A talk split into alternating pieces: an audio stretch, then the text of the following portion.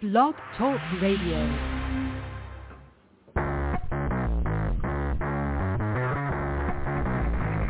Hello and welcome to Action Radio. This is Greg Penglis coming to you from the historic district of downtown Milton on the banks of the beautiful Blackwater River. And now let's get into Action Radio. Yes, seems kind of quiet around here today. Um, it's uh, it's very unusual. I have one guest. I have a fabulous guest in the in the uh, third hour, uh, and that's uh, actually no second hour. Gregory Wrightstone, and then CJ is coming back in the third hour for our wellness. We've got uh, oh Marco's already there in the Netherlands. He's got most plants would happily accept three times that. Yeah, CO2 440 parts per million. Yeah, the um, one of the things we'll talk about with Gregory Wrightstone is I want to get into the carbon cycle and how you know he talks about you know mid 1800s how the uh, the the uh, CO2 was like around 130 parts per million, which is dangerously low. Uh, no, it was it was 100, no, it was 180. Uh, and 150 is like death. you get 150 parts per million carbon dioxide, we all drop dead because the plants can't sustain themselves. So you need at least 150 parts per million. We were 180 parts per million, which is only 30 parts per million away from death. And these wackos, these idiots, these these uh, you know nutcases keep talking about, uh, oh, we have to get rid of carbon dioxide. Great, you might as well just say we just have to kill everybody. You know, it's like uh, you know Jim Jones and uh, uh, in, in Guyana, you know Jonestown. And it's like not you're drinking the Kool Aid, you just you, you're taking away the air. Idiots, complete idiots. But it's fascinating to me that uh, uh, as a, a God believer and uh, sort of you know know that there's uh, when, when comes to worse, things are going to actually get fixed. Um, that it was uh, the the advent of uh, the Industrial Revolution, the um, the internal combustion engine, uh, the steam engine, the gasoline engine. You know the engines that burned organic fuels. I never use the term muscle anymore. So if I if you, if you don't hear me saying it, that's why. But organic fuels, oil, um, you know, refined into gasoline, diesel, jet fuel eventually, um, all these different things, uh, natural gas, uh, even uranium uh, is, a, is an organic fuel that comes from the earth. So it's organic, it's natural. We don't make it. we may enrich it, but we don't make it, you know, so it's, it's down there. And it was fascinating to me this is sort of a revelation I had uh, as thinking about this. Uh, Pianki's on the line too, so we got Marco and Pianki on live chat, and it was really interesting. This would be a good hour to call in. It's just me. I got some CO2 things to go over with the CO2 coalition, but it's just me, you know, until uh, until Greg Burt's here in the next hour. But I mean, the Industrial Revolution really saved us, and I never realized that uh, until you you understand that uh, there was the carbon dioxide uh, between glacial, age, glacial ages. I want to get him to explain it because it's it's a little bit complex. I'm not quite sure how the cycles work, but it is that the CO2 level is dropping dangerously low. You know, when the dinosaurs were here, like three or four thousand parts per million, and back in the Cambrian, you know, back in the one cell days, it was like eight thousand parts per million. You know, so so we CO2 is at its lowest. So the Earth is quite happy with a lot higher level of CO2 than we have now. The plants love it too. And so, you know, if it's 440 now, that's actually good. It probably should be around, I don't know, 1,000, 2,000, somewhere in there, parts per million. You know, there's still plenty of oxygen, folks. You know, carbon dioxide right now is less than half a percent. Uh, I'd probably feel better if carbon dioxide was around 1% because we've got 72% nitrogen, so that keeps the plants happy too. You got the 22% oxygen, like 1% everything else. so I don't know how exactly it would uh, uh, maybe those aren't exact proportions, but uh, yeah, I mean, you can look it up. Anyway, it's, it's mostly nitrogen uh, and then oxygen and then a little bit of everything else. this is kind of how the atmosphere breaks down.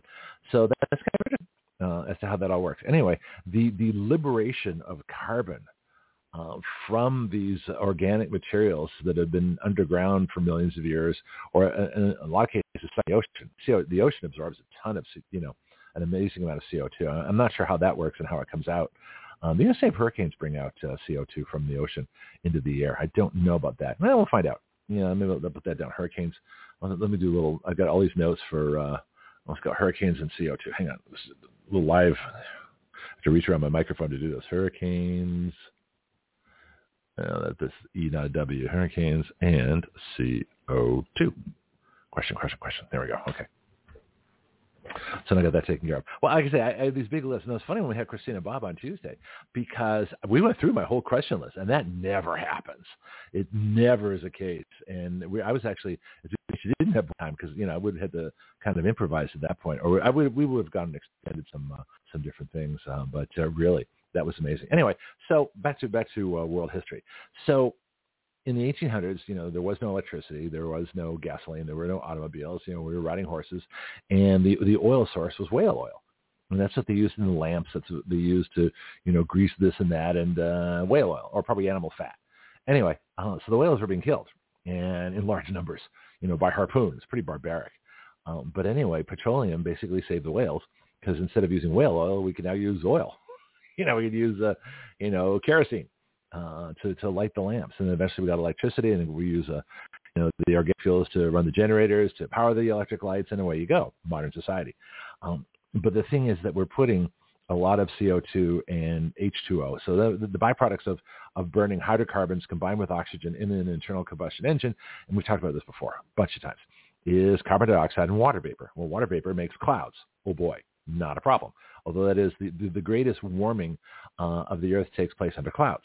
You know, look at a cold night uh, that's uh, clear and one that's cloudy. The, the cloudy night is warmer the next day because you know the clouds kind of are like a little blanket over the earth, so the the heat uh, kind of gets uh, trapped in.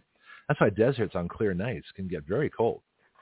Well, they'll get hot the next day, but uh, the heat definitely dissipates, except in Phoenix because it's all wrapped up in the, the, the tar and the, and the concrete and everything else, which is why big cities in desert is a really dumb idea. Vegas, Phoenix, some of these other places is really hot.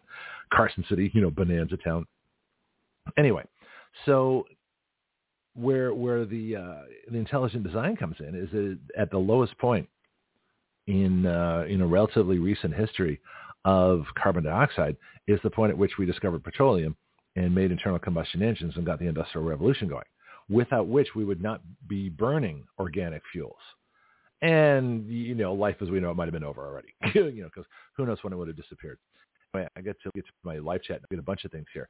So Bianchi says, cord ice samples reveal that 100,000 years ago until present, there were times when CO2 and other elements were present in the air at different cycles. Oh yeah, yeah. I mean, everything works in a cycle. I don't understand them all. The oceans have cycles. There, there are like you know 10 year, 20 year, 50 year, 100 year, 500 year ocean cycles. You know, the sun has cycles. The earth rotation has cycles. The wobble has, everything has a cycle, right?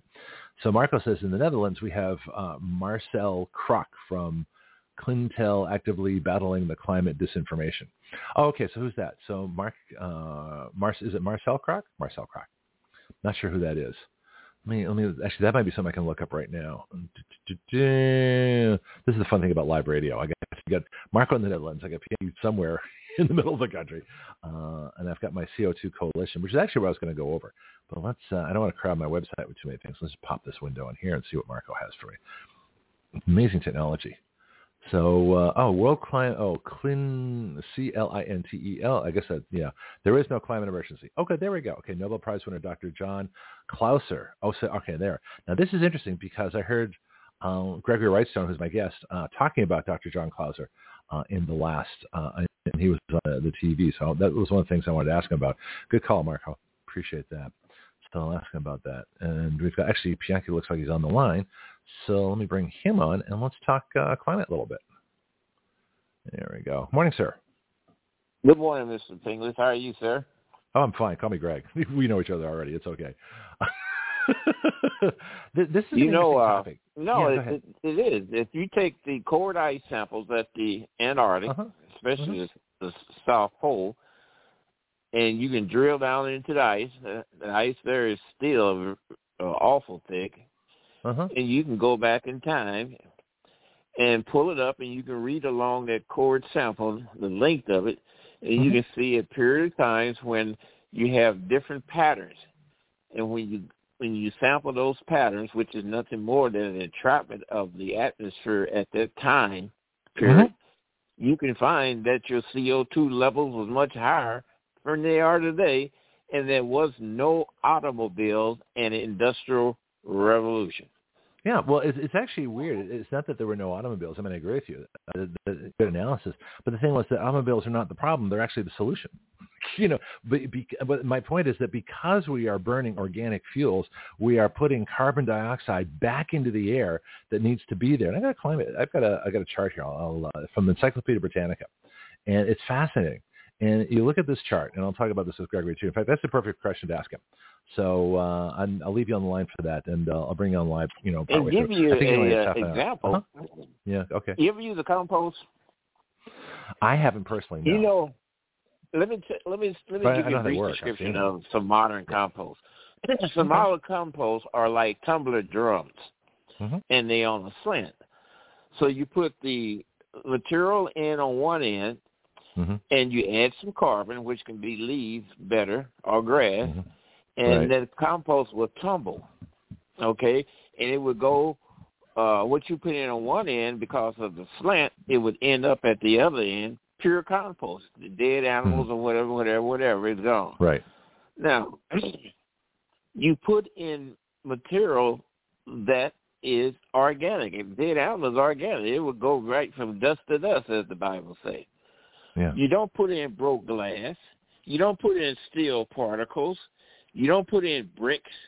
You put in organic material. And that's exactly what happens when you run automobiles. You are Mhm. burning organic fuels. And they go right back to the old cliche from dust to dust. Yeah. Well, it, it's, remember the comparison I do between uh, hydrocarbons and carbohydrates. Hydrocarbons is you know petroleum. Uh, a hydrocarbon is what oil, you know, coal, all these things that uh, the the fuels, the organic fuels, except uranium, that's different. Anyway, but hydrocarbons, you know, are fuel. Gasoline goes into your carburetor or your fuel injectors. It's mixed with oxygen. So now you've got carbon, hydrogen, and oxygen. Well, they re- when you when you break the bonds, they release energy. The energy drives the car, and the the the, the byproducts, the waste products that uh, result from the breaking of the hydrocarbon bonds mixed with oxygen is carbon dioxide and water vapor, H2O, H2O and CO2. Now the problem was back in the 70s for those of us, you know, 60s and 70s who remember, you know, Chevy Impalas belching smoke and everything else, was that there was a lot of other stuff in there too. There was nitrous uh, nitrogen monoxide, sulfur monoxide, and they actually formed uh, nitric acid and sulfuric acid. That's what acid rain was. So you had all these really awful things coming out the tailpipe as well as carbon dioxide and oxygen. And so what the automakers have done with the, the catalytic converter and the other technology and their fuels and, and everything that they've done uh, have basically gone back to pretty much, you know, 99% carbon dioxide and water vapor and all the other stuff, the bad stuff's been taken out. So cars are actually replacing carbon dioxide. Uh-huh, go ahead. Your carburation, your carburation techniques and your fuel system in automobiles is much, much better than it was back in those days. Oh, Those days you had gravity, you had gravity fed carburation, and the metering was done by orifices of a certain size and a rod that went down in the hole that was Mhm. tapered. And So- a butterfly valve to let the air in and all this come- other stupid You know stuff. what? yeah. Wait a minute. I'll tell you what. I'll give you a Oh. good example. You a pilot. Oh, And you fly upside down in a Cessna 172? No, it doesn't Not legally. have a pressurized fuel system. Yeah, exactly. oh yeah, yeah. Fuel injection. Well, that required. I guess that'd be required. I never thought about that, but all the airbag planes have to have uh, either fuel injection or a pressurized system. Otherwise, the, yeah, they would quit. Remember the old uh, here's the old Battle of Britain uh, stuff. Um, this is before both our times, by the way, folks. That uh, the Hurricanes and Spitfires, the Merlin engine originally had a carburetor. So when they were chasing the Messerschmitts, you know, Messerschmitts would just dive down. You know, they go into a negative G dive, uh, and the and the Spitfires and Hurricanes couldn't follow them until they rolled upside down because they had to maintain positive G so the fuel would flow. So that's how the Messerschmitts used to get away from them until the British got and they put fuel injection in their engines too, and the Merlins did that. It was pretty much equalized. But uh, yeah, it's it's, uh, it's kind of a funny system. But here's what I, the point I want to make on this is that I'm looking at this big chart of the carbon cycle, and whether carbon's released from volcanoes, whether it's released, from uh, you know biomaterials and other things, whether it comes out of the ocean, whether it comes out of the land, whether it comes out of the trees, a fire, or anything, or even you know our own emissions from factories, cars, you know things like that. The one thing that ties all this together, I want to talk to Gregory about this. The one thing that ties all the, the carbon together is the atmosphere. See, the atmosphere covers everything. Right. And your So phone the- is skipping. It is. Yeah. Too Marco does he hear it. You know, yeah, check Marco, yeah. I might have These too many. I screwed up now. These phone Huh. service are screwed up. I got to get rid of get a new because Verizon has bought up uh, my service company, and I can't text until I put in another SIM card. So I'm getting rid of that. I'm going to, to another American uh American friendly service Huh. company. The heck with these foreigners. I got AT and T. you know, and that's that's where my modem works, and that's you know, so I have I got one of these, you know, I finally got a UPS, uh, uninterrupted power supply, and the plug came Mhm. out just a fraction of an inch, and actually it shut down this morning, and I found my my Roku TV, the sound is horrible, uh, so that's kind of off. So I don't know what's going on, but You uh, better now, whatever you done. But yeah, continue with your story. I'm sorry to interrupt Well, you. Oh, that's okay. No, the only thing, well, see, you know, I try to keep the number of websites down, keep the windows, you know, to a minimum. That's that's generally where we have problems. So what I'm going to do is I'm going to take out that uh, that extra website. Yeah, that's not the one I want. Yeah, I think it's when I had that one up. But the carbon cycle is well, that that's a, a website that uses a lot of energy. Actually, I can probably get rid of that one. Uh, I don't think I need that one as much now because I pretty But much you know, you was talking about Yeah, the there we go. atmosphere, Greg. Uh, Yep. You're absolutely right because one Mm-hmm. of the reasons, see, at the bottom of the ocean bed, you have volcanoes all the time, Mhm. and if it wasn't for the pressure of the water and also atmospheric pressure, which is two ninety nine and two, I believe, at Yeah, sea standard. level, Yep. then guess what would happen? You would have all sort of disruption, erupt, eruptions at the ocean bed, thus spewing sulfuric and other gases into the atmosphere. It would be, it would be, it would be unlivable. Well, so the oceans, that's something I don't know are about. based on a balance, and it works out Yeah. pretty damn good. Well, most of the CO2 is in the ocean. That's that's where it is, and I should talk to Gregory about that. And there are cycles when actually when it's warmer, uh, CO2 comes out of the ocean, so we actually do better uh, in those circumstances. But anyway, but the, the carbon cycle is fascinating because again, the atmosphere ties the land and ties the water together. So any any carbon source uh, to get to any other carbon source, it has to go through the atmosphere, which is fascinating. And so if we don't put carbon dioxide back into the atmosphere, basically we're dead. And so most of the increase in carbon dioxide, you know, uh, other than natural sources, has been us, human activity. And if you look at, uh, like I say, you look at intelligent design and, and, God, you know, putting a little hand in here, that was the time to do it. So it is, it's fascinating to me that the time when we had the lowest carbon dioxide levels that were dangerously low, uh, that's when we discovered petroleum, you know, and the internal combustion engine started the, the industrial revolution and did exactly what we needed to do, which is put carbon back in the air so we would live. They didn't know it at the time. And, and a lot of people today think it's just the opposite, idiots. But uh, it is critical for us to keep putting carbon uh, dioxide back well, what into the air. happened? Uh-huh. Yeah, what happened? You, you there was a, a greater demand as a greater demand as man, uh, quote unquote, Mm-hmm. population increased. So the balance that had been established before you reached that point of greater demand was fine. It was perfectly fine. But Mhm. when you start putting on a greater demand, then things have to change in order to continue the life cycle, and that's what happened. Yeah. Well, there's a greater demand for food now too, because there's a lot more people. Now we can feed those people. Um, you know, it might be might be nice if people actually you know, didn't have 20 kids, but you know, um, but but the thing is, there's a lot of people, and the problem is not food; it's distribution. And so we've got the you know, so but the carbon carbon dioxide in the air, you know, makes a whole lot of food. so we we can support a And you know another thing billions too. of people. You Uh-huh. have to have the you have to apply the science in agriculture. Organic Mm-hmm. food is not going to feed the world. That would have worked uh, three hundred thousand years ago. But as populations increase and greater demand for uh, yield per acre, you have to Mhm. use scientific method, methods. I'm Mhm. sorry. If you want to have your Well- organic garden, you can have that in the backyard, but you can't have that in no production form. It just won't work. Well, and here's the thing too. Let's like we do with conspiracies and reality. There's a line. There's a line between you know uh, like crossbreeding different crops, you know, to make a better whatever. And there's and then then the line to cross is when you start getting in genetic modification, where you actually go in and rearrange the DNA that does not occur in nature. So that's the problem.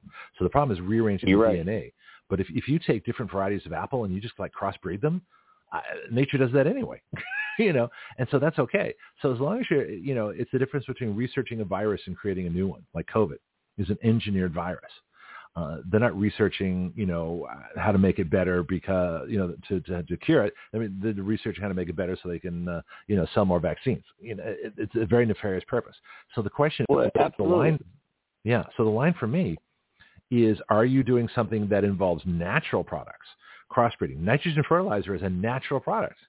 You know, the, nitrogen the, the fertilizer is made Yeah. out of a guess what? Natural gas. Exactly. That's just Well, and it see, goes the to plant the, is the only nodules. looking for the nitrogen. How you Yeah. get there, the plant don't care. Give me my nitrogen. That's what the plant asks for. Yep. Yeah, and especially as we uh, drain the, the some of the soil of some of its resources, you know, but you got to do crop rotations and things like that. But as I understand it, plants have like nitrogen nodules, or, or they have ways to take in nitrogen from the soil, and they take in carbon dioxide from the air, and they give off, and they take in water, and they put, mix it all together and grow, and then they give off oxygen. It's a really great system. So you want to talk about intelligent design? The plants give off oxygen, and we give off carbon dioxide. the, the cycle continues. You know, it's, it's really quite fascinating. But I just find it uh, amazing that at the very time we had the lowest um, carbon dioxide levels, we covered, you know, petroleum. Uh, that to me is fascinating. And so these idiots, these morons that come along and say, uh, oh, we have to get rid of all carbon, either they don't know what they're talking about uh, on purpose. Uh, in other words, they're idiots, or, or they, they do know what they're talking about and they want to kill everybody. Either way, they're wrong. Yeah, they know So- what they're talking about. The people Yeah. that's listening don't know what they're talking about. That's where the problem lies. And it goes along with the ignorance in the educational system. Yeah. But you know, and it's well. Here's the thing too. I mean, everything. I mean, I talk about the the logic and reason filter all the time. Everything goes through a logic and reason filter here. You know, even Josie's rather interesting theories. Um, and if they make sense, okay. And if it doesn't make sense, I'll call it out. But you know, there's there's Well, no uh, there's no logic taught. There's no basic thought. Pro- I mean, this is critical thinking. Go ahead. There's no, there's nothing wrong with theories, but you have to prove them to be facts. If Mhm. you can't prove it, then it becomes to conspiracy. If you got a theory, prove it. Take it into a laboratory or whatever, Mhm. in your kitchen, and you whatever, and Mhm. make it, prove it. No, I agree. If it can't be proved, it's nothing but a controversy. Um, a and sometimes you can uh, sometimes you can prove by logic you know and and just by irrefutable evidence you know known facts you know can get you to a conclusion um, that's a you know circumstantial evidence does that all the time in court um, but people they don't they don't think about that so well you know it's like there's no proof the election was stolen there's mountains of proof you just haven't looked so people actually have to look to make for an honest discussion all right let's go, i want to talk about the co2 coalition for a bit because this is gregory wrightstone's uh, he's the director of the organization now gregory used to be on the show um, somewhat regularly. You know, he was on it when I was at WBY. He was on early on in Blog Talk Radio um, before his book came out. He was pretty easy to get. Now he's almost impossible because you know he does all these these huge network shows and big news shows and things like that. So we're really lucky to get him back. So I'm definitely going to maximize the time. But you can ask him about. Uh, I'll bring you on at some point just for that one question, uh, unless we have more time. We'll see how it goes. But uh, that'd be a good question to ask about the the, the glacial cores because that's what he does. He's a climate geologist. That's his specialty. He knows all about that stuff. Um, so that would be interesting because I'm so I'm sure he's so used to dealing with you know unfriendly and ignorant audiences. And he doesn't have to do that here. We're going to jumpstart right to the good stuff. So I'm going to direct everybody to the CO2 I can work coalition. the uh, I can Pardon? work the chat room because it's better for your brain. Okay, yeah, do that. Just in fact, you can ask a question there too, and I can always ask him directly. Okay. So that's that's a good thing. I wish more people would make use of that. Um, anyway, so co2coalition.org, O-R-G. So co2coalition.org uh, is his organization in, I think it's in Alexandria, Virginia, just outside D.C. Says the CO2 Coalition was established in 2015 as a nonpartisan educational foundation operating under Section 510C3 of the IRS Code. I guess that wasn't, you know, totally obliterated by Lois Lerner back when. That's not in there. That's just me. This is for the purpose of educating thought leaders, policymakers, and public, that's us, uh, about the most important uh, contribution made by carbon dioxide to our lives and the economy. Coalition seeks to engage in an informed and dispassionate discussion. Well, we don't do dispassionate here. We do passionate.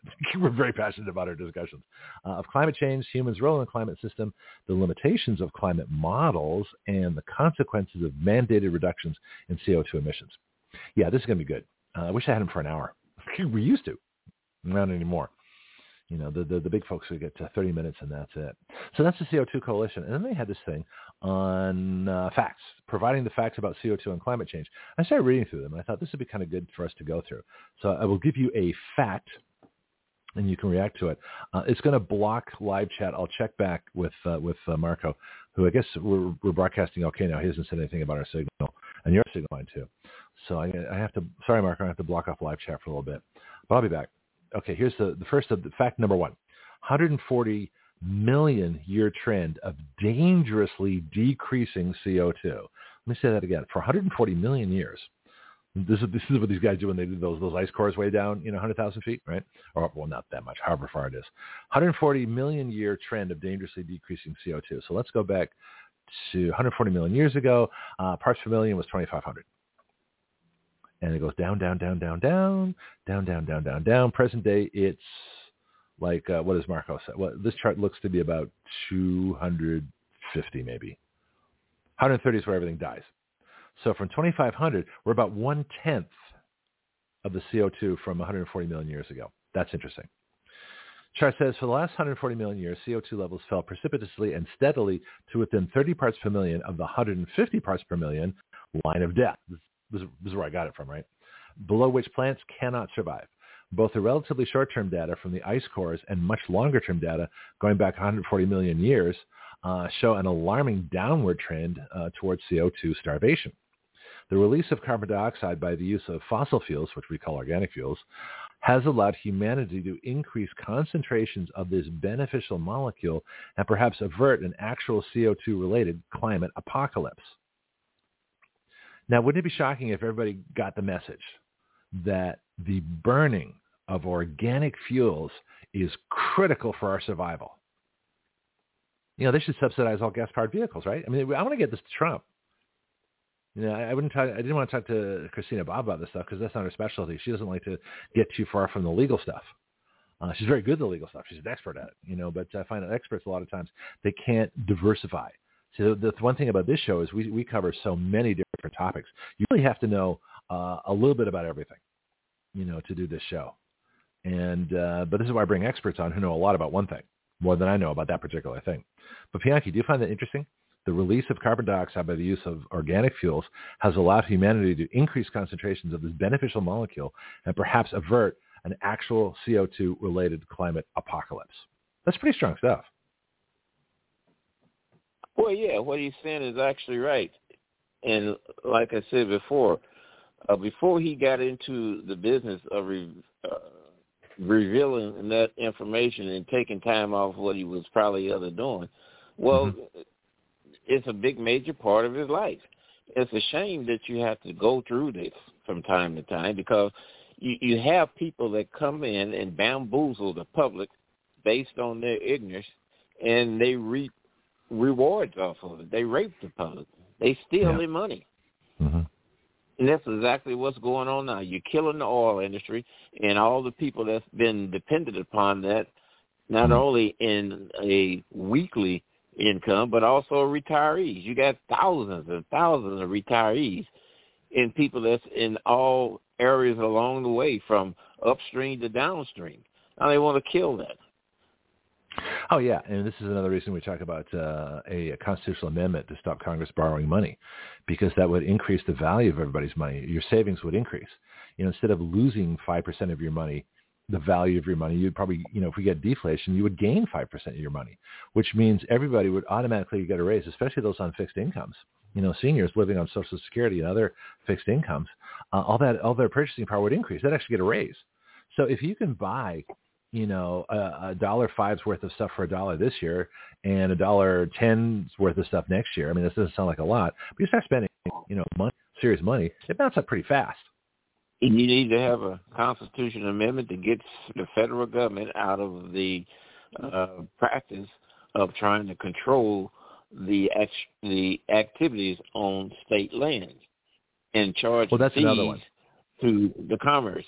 That money should go to the states somebody told me that the the federal government done something whereas Alaskans don't receive their stipends every you know periodically mm, like think they, they were from the extractor. Oh, I, don't know so? about that. That yeah, that would take some investigation. I'm not sure. I don't know. As far as I know, they still do, but I, I don't know for sure. So that might take some uh, investigating. I have a friend up in Alaska, um, so I have I've, I'm getting contacts all around the country. It's really interesting. So I'll, I'll talk to to her about that. Anyway, fact number two the warming effect of each molecule of CO2 declines as its concentration increases. So gaining more CO2 proportionally has less effect on, on any kind of uh, uh, warming effect. That's that's interesting. And actually, I've heard that uh, the, the the climate warms up and then there's more CO2, not the other way around. CO2 does not cause warming; It's a result of warming. Anyway, it says here, climate scientists have determined that, and both both oh, question, Pianki? I heard a noise. No, I didn't have anything. I was just thinking. Okay. Uh, you, when you burn organic food fuels, yeah, you produce uh, CO2. The key word there is burn, warming. Uh, well, I, see, I don't think the burning, I don't think the internal combustion engine warms the earth, you know, because it doesn't radiate enough heat far enough to make a difference. Maybe an entire city, well, cities are warmer by a couple of degrees, but the minute you get outside the city, you get away from all that, uh, uh, all those vehicles and everything else like that, and the temperature is going to go back to normal. That's why they when they do climate temperature you know things, they put them in parking lots. they put them next to air conditioning, you know, heat vents. you know, they, they put the, the, the these temperature sensors in the worst possible places. Oh, it's warmer. No, it's not. Just put it next to the jet engine. um, Yeah. During the time of Halley Comet, I used to take my daughter to the outskirts of the city with our binoculars so we could see through the atmosphere. It was clear. So yes. Oh you're yeah, I did that. Yeah, I did that during the the Perseids, whatever it's called, meteor showers, uh, every year. Yeah, I take my kid. We we go find some mount, dark mountaintop, and it was right. It was in the Bay Area. There's plenty of high places away from lights, and we sit there and watch. I remember watching with uh, about twenty or thirty folks. Really big meteor, big one, covered the whole sky and lit up everything. And it was it was a bright green trail. It was weird. It was like, oh boy, that was a big one. So yeah, yeah, it's it's, it's fascinating. Anyway, so this is climate fact number uh, dos. Uh, we've got climate scientists have determined that both, and both sides agree, that the warming effect of each molecule of CO2 decreases significantly, logarithmically, which is, you know, uh, which is not a one-to-one ratio. It's, it's a uh, exponential decrease uh, as the concentration increases. Is that this is one reason why there are no runaway greenhouse warming there, why there was no runaway greenhouse warming when the concentration of CO2 was approaching 20 times that of today. This inconvenient fact, which is what Gregory's book is called, uh, important though it is, is kept very well hidden and is rarely ever mentioned, for it undermines the theory of future catastrophic climate change, uh, diminishing returns apply. So I should ask him about that. So this would be uh, uh, fact number two. Let's make a copy of this, and I'll put this in my my growing list of questions. Uh, so what do you think of that, Pianki? Does that make sense? That each, you know, it's diminishing returns. As you add more stuff, each each additional bit of stuff has less effect. Well, Mother Nature does the best. You know how long the Earth has been forming, and and the environment has been forming to where it can support life. Yeah. You know, United States continent was basically a big forest Yeah. Actually, it was at one point in time. What I've heard is it's Grassland grasslands, and now yes. it's forest. It's actually doing better now than the 17, 1800s. It was much more grasslands, and the grasslands were far less fertile than the um, uh, than the forests are now. So there's much more forest land. Bureau of Land Management, uh, the, the the forestry folks, you know, there's far more trees now than there used to be, which is interesting. You got way more nutrients out of a pound of spinach Yeah. uh, 4,000 years ago than what you do today because of depletion. Yeah. And what do you do in order to bring that depletion back? Well, try to put things back the way it was. Grow more trees, especially in those areas where Mhm. it has become desert, desertification. The way to stop desertification is grow stuff. Yeah. Well, The know, way to stop got, soil erosion is to grow stuff. Well, see, that's a problem. The way to replenish the Yeah. aquifers is Uh-huh. To make roads impervious to rainfall water. So it goes right through and goes right back to the ground and replenish the aquifers. Yeah, no, absolutely. Uh, and everything's like I say, everything's a cycle. Um, it's it's it's quite fascinating. So so here's fact number three: uh, CO2 is plant food. you know, and it says CO2, uh, plants love CO2 for a good reason. This is Dr. Craig Idso. So anybody wants to see what I'm doing, go to the uh, CO2coalition.org website. Um, facts about climate change. That's where I am right now.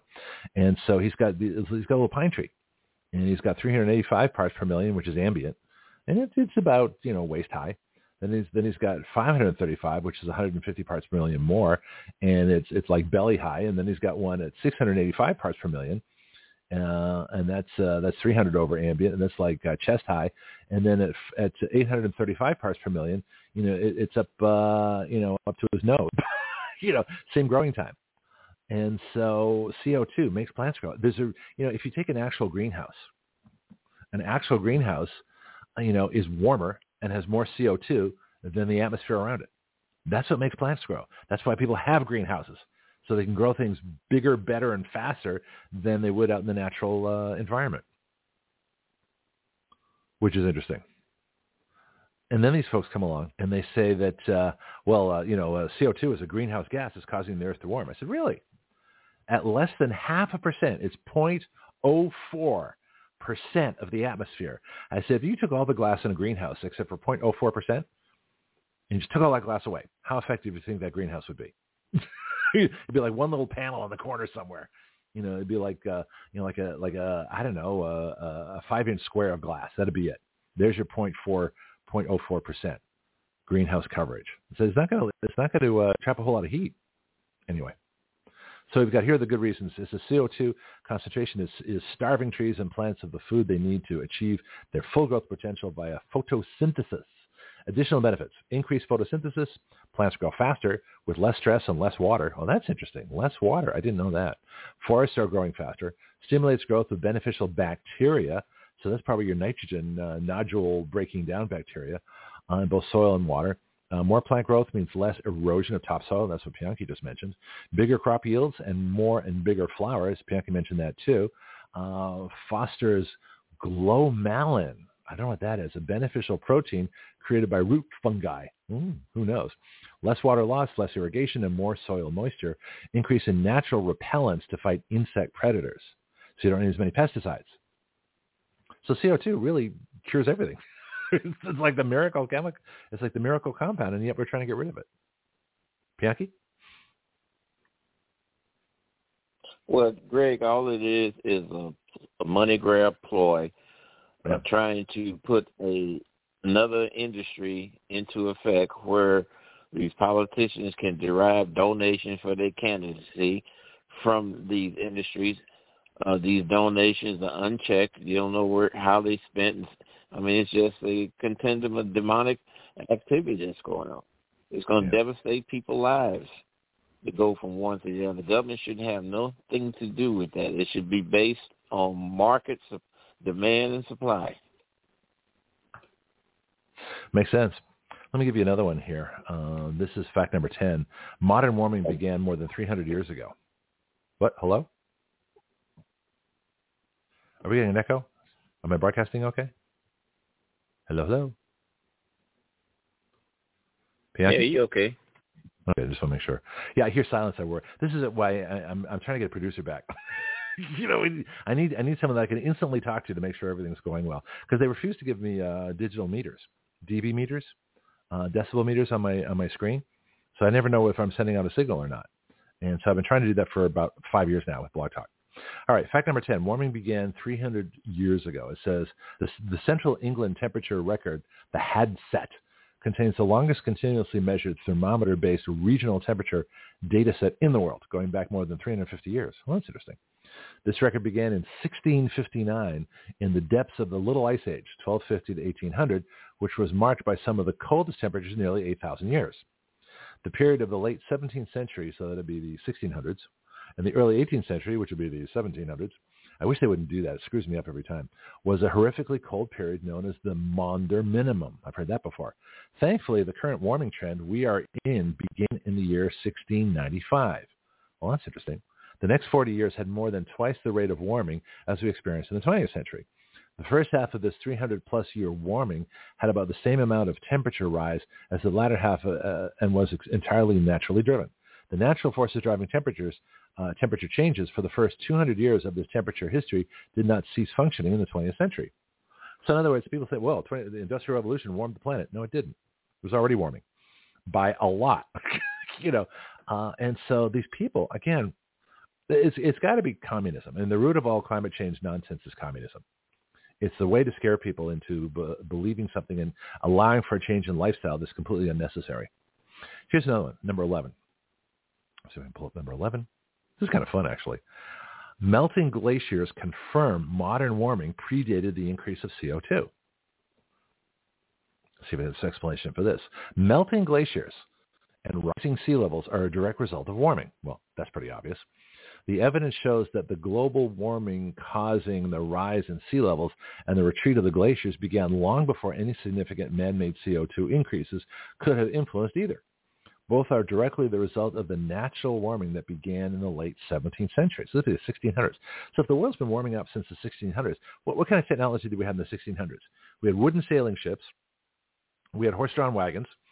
We had, uh, I mean, they, they built some of the big cathedrals, so they would have had some kind of concrete. We, this is your department, Pianki. What are those cathedrals built? What, what's Notre Dame built of? That was built in the 1600s, wasn't it? How'd they build that? How they build what in 1600s? Notre Dame. These old cathedrals. What kind of building materials no. did they use? Well, what they built with stone. They didn't have uh, reinforced concrete. You know another thing that causes problems is when Uh-huh. you establish large bodies of water. You know, if you took a, wa- a, a tank and put it in the back of a pickup truck, Mhm. and it was full of water, you t- made a turn. Well, they would try to turn the truck up unless you put baffles in the tank. So when China builds this Three Gorges Dam, it Mhm. acts as a inertial momentum that causes the Earth to slow up a little bit. But when you're facing a great big giant sun, that little bit makes a big difference. Things gonna get warmer. Yeah, that's that would be an interesting question. Type that one in. Uh, I'll see if I can uh, ask Gregory that. That might be uh, not it's not a question I'm sure he's had um, before, and it's something I've I, you've mentioned it before, and I haven't seen anything on it yet, but it doesn't mean it's not uh, a real factor. Um, let me get back. Here's in the part of this other question here. It says glaciers could not begin to retreat and seas to rise until the atmosphere warmed sufficiently to allow the summer ice loss to exceed winter accumulations. Yeah, you got to have you don't have melting, you got to have more melting than you have, you know, increase. It says that that glacial tipping point occurred around 1800, with full-on retreat by 1850. So 1950, that's about the time before the Industrial Revolution, is like right before it, when CO2 was at its lowest. That's interesting. And then it says, thus began more than 150 years of worldwide glacial retreat and sea level rise that continues at about the same rate today as it was 150 years ago. So the Industrial Revolution has had no effect on that. The burning of organic fuels has no effect on that because it was already going before we had an Industrial Revolution. Well, that's why I asked about the stone, about the building materials, because the technology, there was nothing in the 1600s when the Earth started warming that, that you know, man-made influence could have influenced. That was the point of that question. Well, brick, bricks and stone was made out of out of the earth, clay and, and what's called laterite. You know, in some remote villages in in areas like in Africa, they Uh-huh. they use uh they use the soil and add some ingredient. It's called layer and they they uh, put it in farms, set it out in the sun, and they use that to build with. But now you use concrete, and concrete has to be reinforced because it doesn't have tensile strength. It has compression strength, but not tensile strength. And What's it the makes a difference? difference. Tensil's It- it built is you said bending. it earlier.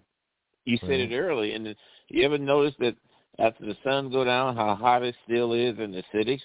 Well, Mhm. because the concrete is radiating the heat that it absorbed during the day. Right. Because the air is cooler around it, so it actually warms the air. Oh yeah, and, and again, I remember seeing a, a report years ago that uh, some guy did a, a photograph of where all those temperature sensors were that they were using for so-called, you know, climate change analysis, and they were in the middle of asphalt parking lots. They were on top of hot buildings. They were next to uh, air condition, you know, where the hot air comes out of an air conditioner. I think one was at the airport near the jet engines. I mean, they, they put these things in the worst possible places. Oh, global warming. No, it's not. It's jet engine warming, you idiot. anyway. Um, well, yeah, it's- it's- people in the northern regions would build a house, and that house would have southern exposure, Mhm. and right inside the wall, the glass wall, they would have a thermal mass. And that thermal mass would be stone, basically, or concrete, or something dark. It would absorb the heat. Sometimes they use water tubes too. And Mhm. at night, it would give off the heat to help heat the house. You wouldn't Well, have to use of, uh, artificial energy. Yeah, that's the principle of solar solar water heating system. It's got a dark material, Yeah. so it absorbs the heat, uh, and then in the at nighttime it uh, it cools. So it, it- you can reverse it. You can put it both ways. You can actually dissipate heat or absorb heat. Oh yeah, Uh, it's the same old technology. That's why trees. You know, if you want to find out northern versus southern, so the northern ones have the moss on them. You know, the southern right. side doesn't. And well, you know, you know, yeah. I've stayed in I've stayed in accommodations in Africa Uh-huh. where they don't have water heaters. They have dark tanks, black tanks that store water, and when the sun comes up, it heats the water, and you can take a warm shower. Yeah. I'm sure. Yeah, I mean, if, if they could probably do it at night to absorb the heat from the place and cool it down. Yeah, I'm not sure how that works, but yeah, yeah, it makes sense. Anyway, here's the one: interglacial uh, interglacials usually last 10,000 years, or 10 to 15,000 years at the interglacial periods. Ours is 11,000 years old, so we're kind of at the at the tail end of our interglacial. Uh, I'm not really looking forward to an ice age. you know, I mean, uh, with the time I have left, I don't think I have to worry about it. But even so, I would not want to be through an ice age. I don't want to have to go hunt mammoths with the Cro-Magnons. And it says here the period of glaciation, glaciation periods are 100,000 year cycles, driven by natural forces beyond our control. In other words, liberals can't legislate it. The warmer interglacials last 10 to 15,000 years. Importantly, we are now about 11,000 years into our current interglacial period, which may end within the next century or, or last another several thousand years. That's optimistic. In any case, the beneficial interglacial warmth that we are enjoying now will end at some point in the not too distant future in a geological sense. When the next ice age descends upon us, it will be a true climate apocalypse accompanied by crop failures, famine, mass immigration from colder to warmer regions. Oh, great, Florida. Uh, and unprecedented population loss. Yeah, because you can't survive, and you know the, the with the you know the, the the top extremes and the bottom extremes of the world, uh, you know, under ice. Is looking at the last 4,000 years of climate and history. Bad things happening during cold periods, very bad things. Cooler periods brought severe hardship and death, but the descent into the into true ice age would be horrific for humanity, and there's nothing we can do to stop it. Oh boy. yeah. Uh huh. In fact, let me let me copy that. Uh, this is then when the next sentence just says, all right. So let's uh, fourth. How much more? Yeah, uh, I'm just going to take this little sentence here. Uh, that'll be cheery. So most people don't know that they're they're worried about carbon dioxide warming the earth, and we're facing the end of our warming period. And I don't think people are thinking about that. Huh. All right, tell you what I'm going to do. I'm going to take a little. Let me let's just do the fact number fourteen. You know, during those glacial periods, I don't know if you've ever studied it, uh-huh. but you had ice in areas. Ice extends down from the northern region of the, of the Earth down as far as Tennessee. Yeah, oh yeah. And you had ice that was as much as a mile thick in the New York area. Mm-hmm. Well, yeah, look at you your know, Grand Canyon.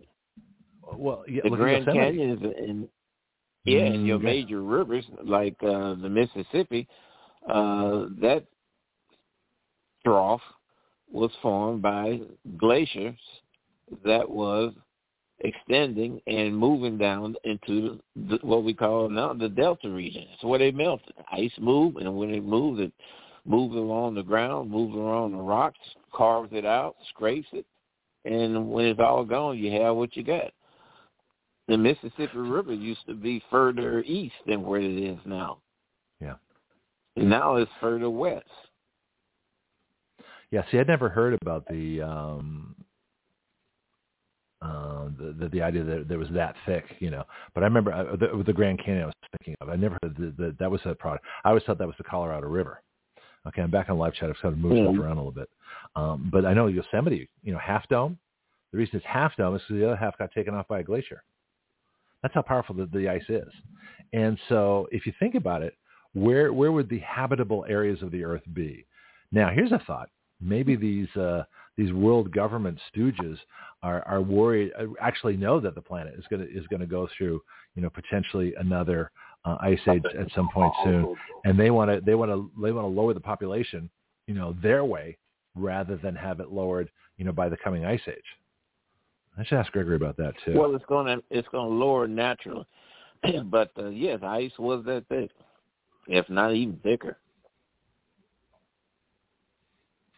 All right, let me take a break. I'm going to write that question down. That'd be interesting. So we've got Gregory coming up in about 10 minutes. So it's now 8, 749, 749. Let me get my contact information for everybody, and I'll be right back. Here is your Action Radio contact and website information. The call-in line is 215-383-3832. Our show site is blogtalkradio.com slash citizenaction. Same link, live and podcast. Please share all our shows. We have live chat at the bottom of the broadcast page available worldwide. Sign in to your free account and type away. We have an internet Skype line where you can call the show worldwide also. Please see the broadcast page for our Skype name. Call in during the show to get approved. Our bill writing site is writeyourlaws.com, W-R-I-T-E-Y-O-U-R-L-A-W-S, writeyourlaws.com. This is where anyone can write a bill and start the process of it becoming law. My paid and free subscription column is at gregpenglis.substack.com. Please consider a paid subscription of $5 per month or greater. For contributions to Action Radio, please go to givesendgo.com slash actionradio. We have over 20 Action Radio Facebook groups. Use the Facebook search window by putting in Action Radio to find our groups. My public email is greg at writeyourlaws.com. Please contact me about advertising on Action Radio and helping our mission of freedom. Thank you for listening.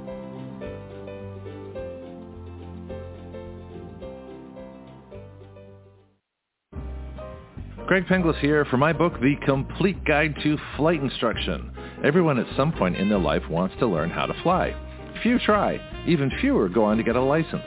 I believe a major reason for that is how we teach people how to fly. My book is designed to help you navigate the flight training system, but it's so much more than that. It really describes an entirely new way to teach flying. So if you've never tried a lesson or got discouraged in your training and quit for any reason, this book can help you. Don't be a rope pilot who just follows procedures. Be a thinking pilot who makes great decisions, who understands all the reasons why we do what we do. You can incorporate these principles into your own flight training at any time. The Complete Guide to Flight Instruction is featured on the Action Radio with Greg Penglis Facebook page and is available from Amazon.com.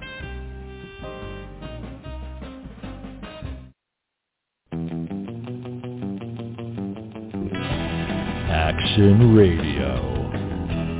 Part of the ADHD Radio Network. The ultimate free speech zone.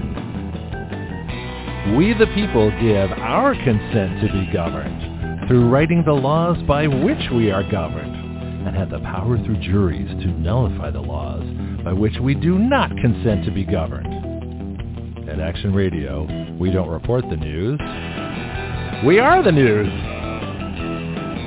Every other show reports what has happened. We talk about what can happen. From the questions no one has thought to ask, to the answers no one has thought to consider, to the actions no one has dared to take. That is Action Radio.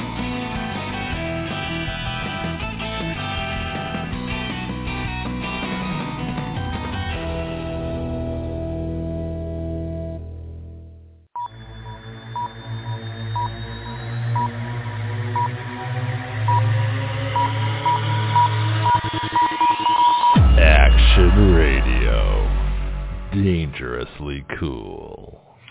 So I'm back. I've got uh, Pianki online and on the live chat. We got Marco in the Netherlands on live chat. Anybody wants wants to join in, you know, feel free. Uh, I won't be taking calls much with uh, with Gregory when he's here, but he's only here for half an hour.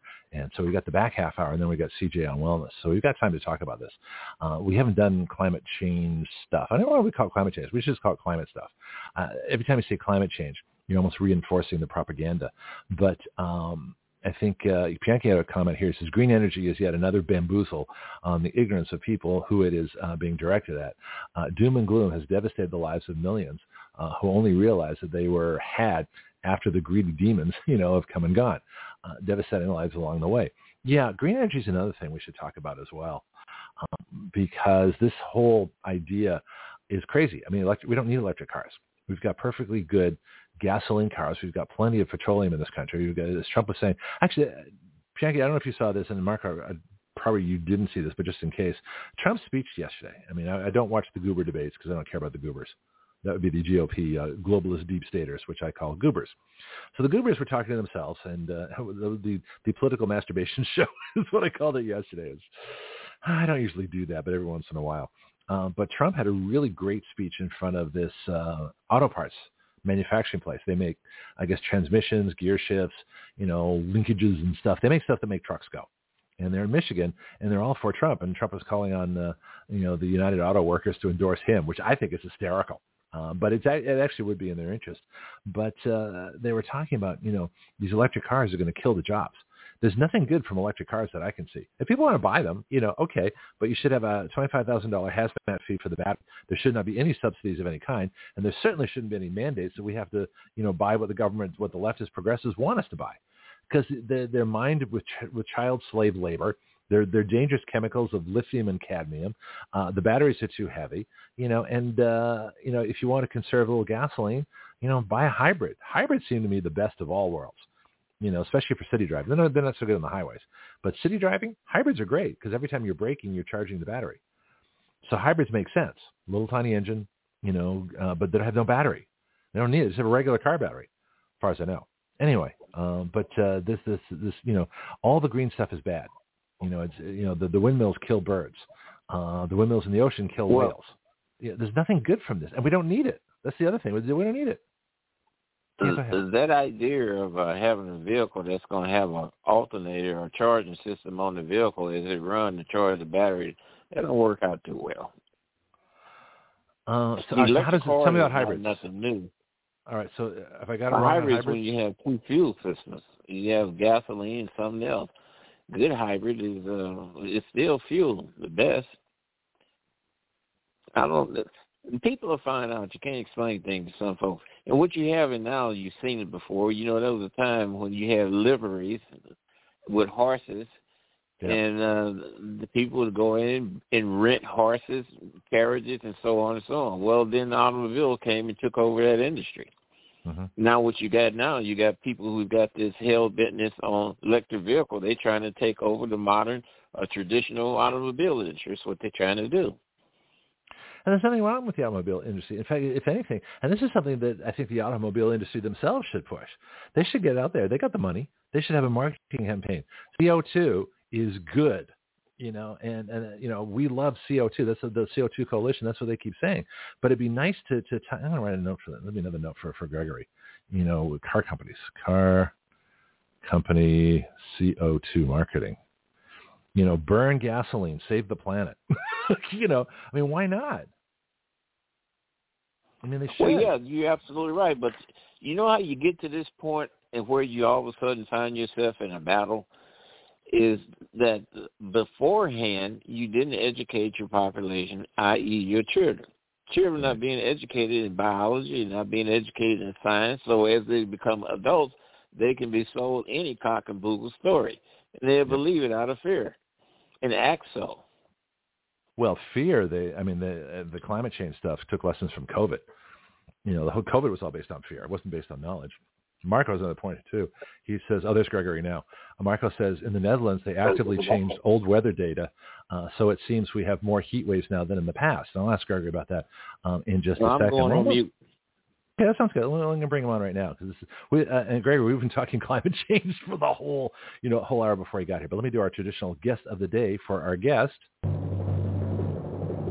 Gregory Wrightstone. So my bio said he's a climate change analyst, which sounds like a new title for me.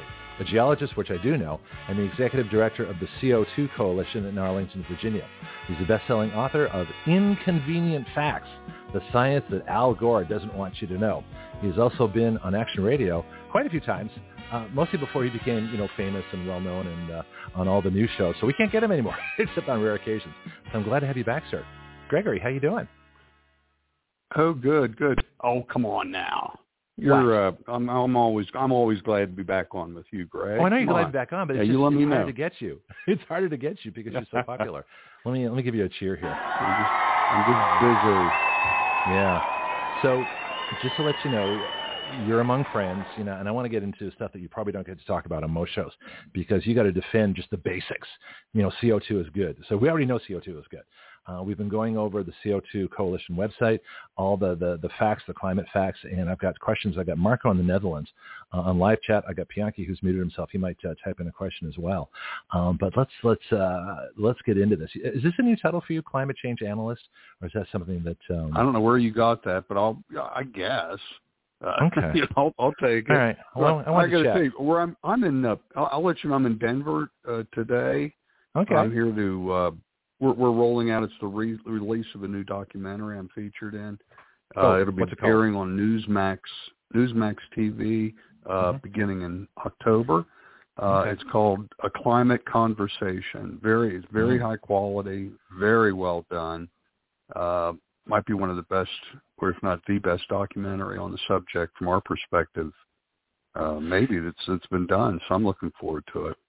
Well, I love it. Um, fact, we were, just, so, we were yeah. just talking. Yeah. Well, I, I want to get into that. We were just talking before you came on about the auto companies. You know, we're thinking they've got all the money in the world to advertise and things like that. And we've been discussing how good, you know, CO2 is for the environment and how uh, the Industrial Revolution basically saved the planet. You know, the internal combustion engine, the steam engine, you know, burning organic compounds, you know, wood, coal, oil, natural gas to put carbon dioxide back in the environment to complete the carbon cycle. How come the auto companies don't advertise that? Say, look, we are here. We're saving the planet. Drive a V8. you know, they could actually market this in the positive. What do you think? That's that's actually not a bad idea, uh, but it would fly in the face of what just about everybody know. You know it, I know it. Maybe your Mhm. listeners, everybody knows it, but the vast majority of people, I- you know, ninety six or eight percent of the people don't buy into that yet. They've not been Yeah. exposed to that. And it'd be a great risk for them, but they're taking a great risk anyhow, embracing electric electric vehicles. Uh, I mean, these things are there's so much so much wrong with this uh, uh, EV vehicles and the electric economy. Uh, I just got a connection in Australia, and I hadn't heard of it until I just just received it about a huge Tesla battery uh, fire in Australia, uh, and all the firefighters were told to back off, just let it burn, uh, because there was no way they're going to put it out.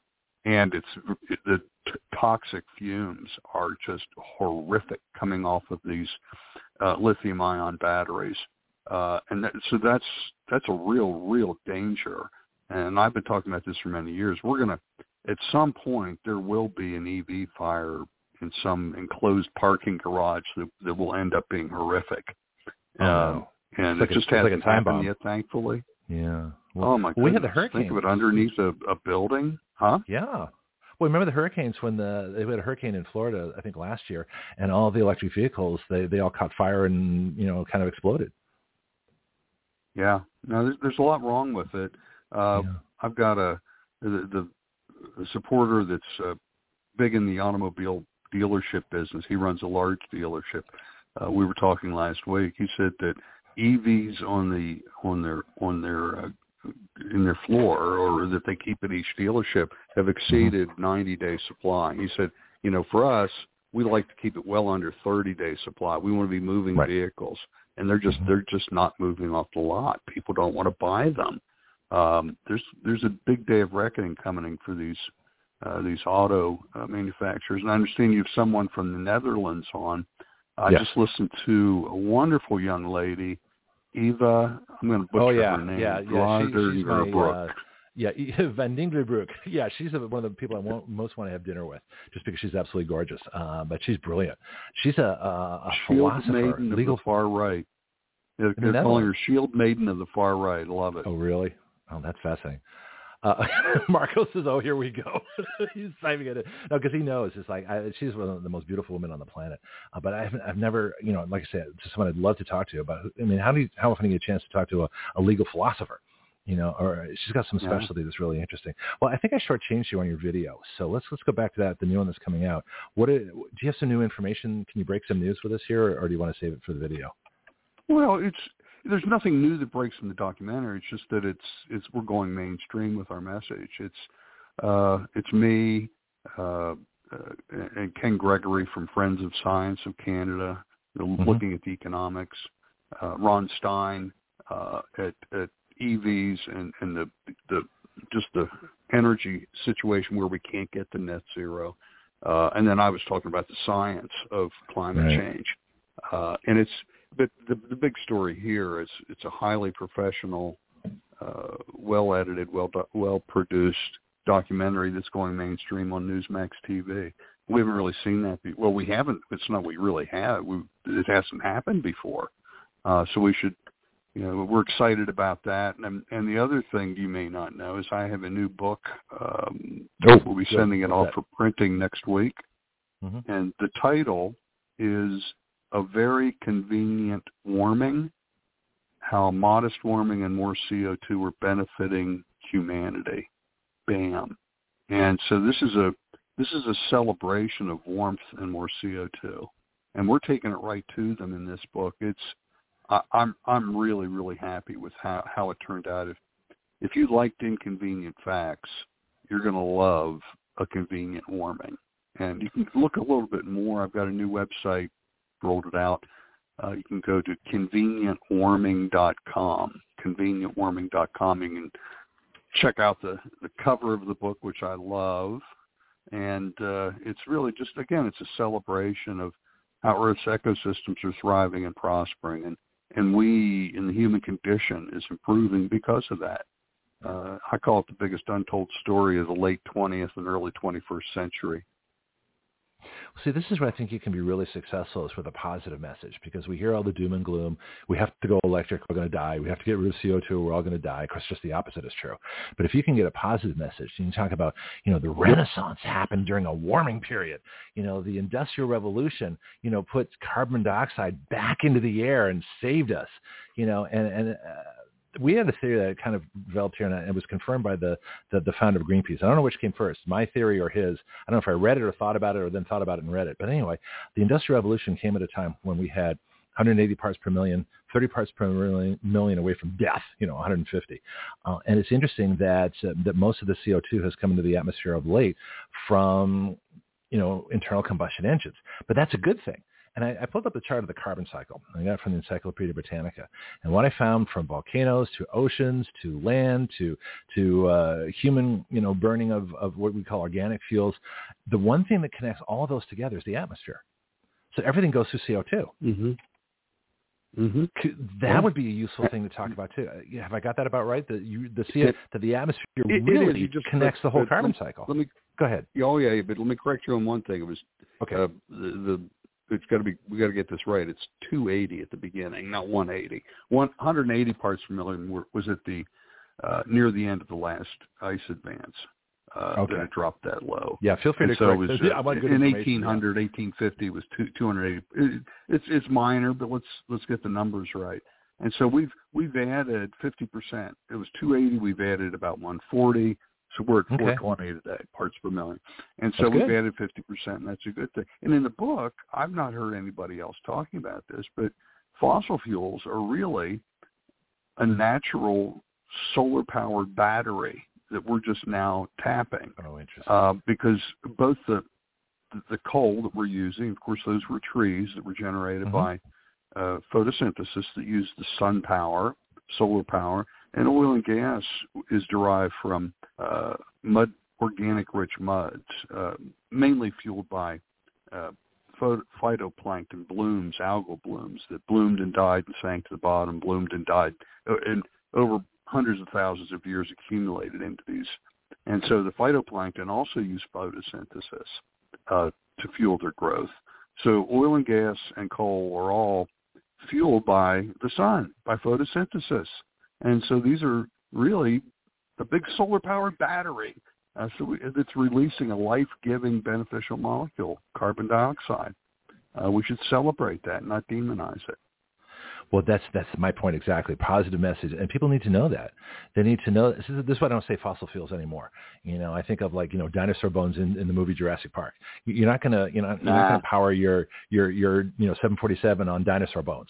That's not what it, that's not what No. we're talking about here. It's organic compounds, phytoplankton, algae blooms, and everything accumulated over you know possibly millions of years. But they've locked up all that carbon dioxide.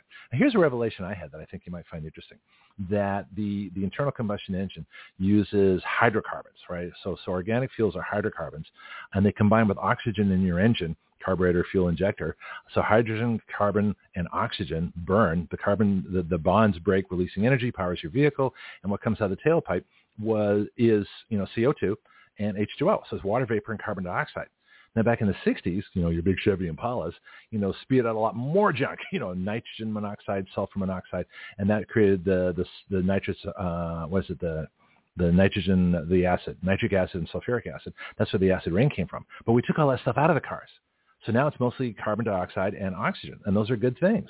And it's interesting that, that a carbohydrate, you know, the food that we eat, is the same compounds, carbon, hydrogen, and oxygen. And our body burns it and creates energy. And we breathe out carbon Yeah, dioxide and water vapor. Oh yeah. It- it- so what's the yeah, we're carbon-based life. Yeah, we're carbon-based life forms for sure, and and it's one of the one of the primary needed molecules, along with uh, oxygen, water, and carbon dioxide, are the three uh, most needed. The other thing, with burning of fossil fuels, I, I re- find this in my book. I've, I write about this. Uh, CO2, as you know, and your your listeners know, is driving plant growth and crop growth. Uh, It's also being driven uh, by by several other things. The warming of the earth be contributing up to maybe five or eight percent of the crop growth uh, because what it's leading to longer growing seasons. Uh, also, the there is nitrogen released in the burning of fossil fuels, and Oh, okay. that's leading to an increase in nit- nitrogenous. Uh, and I learned this as I was going through. Some eight percent of the crop growth and, vegetation growth around the world is because there's more nitrogen available for plants.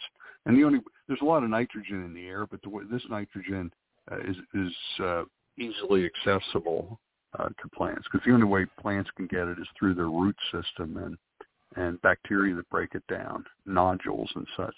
So uh, uh, yeah, I'm, I'm really really thankful and really happy with how this book has turned out. We'll be releasing it. Uh, it should be available the end of October. Um, and uh, it's well, let me know if you come by uh, selling it uh, yeah, on my if you come by website. Pensacola for a book si- book signing, let me know because that's where I am. I'm in Milton, next to Pensacola, Florida. So, Well, I'm in I'm in Wimauma. My home is Wimauma County, Where's that? so uh, which is down south of Tampa.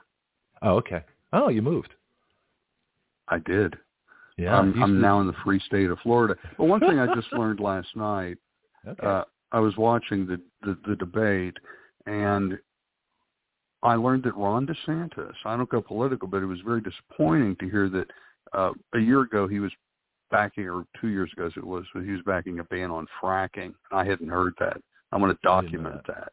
yeah. Uh, and uh, but uh, Doug Burgum probably had the biggest, the best line of the of the debate last night when he said that the true existential threat are the policies of the Biden administration uh, to try and stop a non-existent climate crisis, and that's exactly right. That's that's the existential threat we're facing. Yeah, people, I, I didn't know what that meant. I had to look it up. It's a threat to your existence. people, you know, they, they throw that phrase around like crazy. Uh, I didn't watch that. I watched the Trump speech, and it was fascinating because he was talking about electric cars and losing the jobs. That's where I had the comment about uh, uh, the, the car companies and all those other associated companies. They should make this a positive. You know, that, that, that uh, releasing carbon is good. You know, buy a V8. You know, save your country. Mm-hmm. Um, but uh, why are they doing this? Let's let's talk about the the, the evil side of this. Uh, you know, I've heard you know it, it all all climate change leads to communism. Uh, it's it, you know you look at the, the climate change plans, you look at smart growth in the 90s, you look at all this stuff. It's all the same thing. Getting rid of the single family home, getting rid of the the passenger vehicle, you know, coordinating people into you know little 15 minute cities that the government can control. Why? What, other than their own power, is there any reason you can think of why this big push for green energy, uh, for trying to get rid of the carbon that saves our lives? Why are they doing this? Yeah, I get asked that a lot, and and Okay. uh, I'll, I'll I'll tell you what I tell everybody is I got just most of my interviews I do, and I do a lot. I get asked that at some point, And Mhm. I got to tell you, I I don't know. I I can I can guess, but but I'll tell you, I can't see inside men's and women's souls to see what their motivation is. Are Mhm. but uh, but I am a scientist. My job is to tell you this is what they're telling you, and here's Mhm. what the truth is. And you know, you, Greg, and all of your listeners are just as qualified as I am to say why they're doing it, uh, aren't you? You're you're you might be more qualified uh, than I am to say why they're doing it. You know, I hear control, power, funding, money. Uh, they, you know, some people say it's that uh, these people are trying to get rid of uh, and collapse Western civilization and capitalism. Uh, I, I don't know. Maybe it's a combination of all these things. Uh, but what we do know is Mhm. that your listeners are being lied to, and they're being Yep. lied to on a daily and hourly basis about the dangers of carbon dioxide and global warming. Uh, in my new book, I explore one of my favorite subjects, which is the c- correlation between the rise and fall of temperature and the rise and fall of civilizations. And what we find is that uh, looking back over the last 5,000 or so years to the first great civilizations, the other three warming periods were always correlated to just hugely beneficial uh, effects to mankind during the warm periods that were much warmer than today. Uh, Mhm. Great civilization empires rose up, and we saw that the first great one was the, um, the Minoan warm period, the Bronze Age, and that was the time of the uh, the Hittites, the Babylonians, the Assyrians, and the Indus River Valley was the great Harappan uh, empire and civilization that rose up there. Uh, all of these prospered. Food was bountiful. Again, it was a lot warmer than it is today. Uh, How warm was it? Do you, do you know how warm it was? 120, 130 Yeah, degrees. How how how warm was it? Can you measure that? Well, we we know from historical records. We have some we we have some of the what we call proxy data that can give us a relative uh, amounts. But if we look at, I like to use historical data because Uh-huh. people understand that better than carbon oxygen isotopes versus you know C14.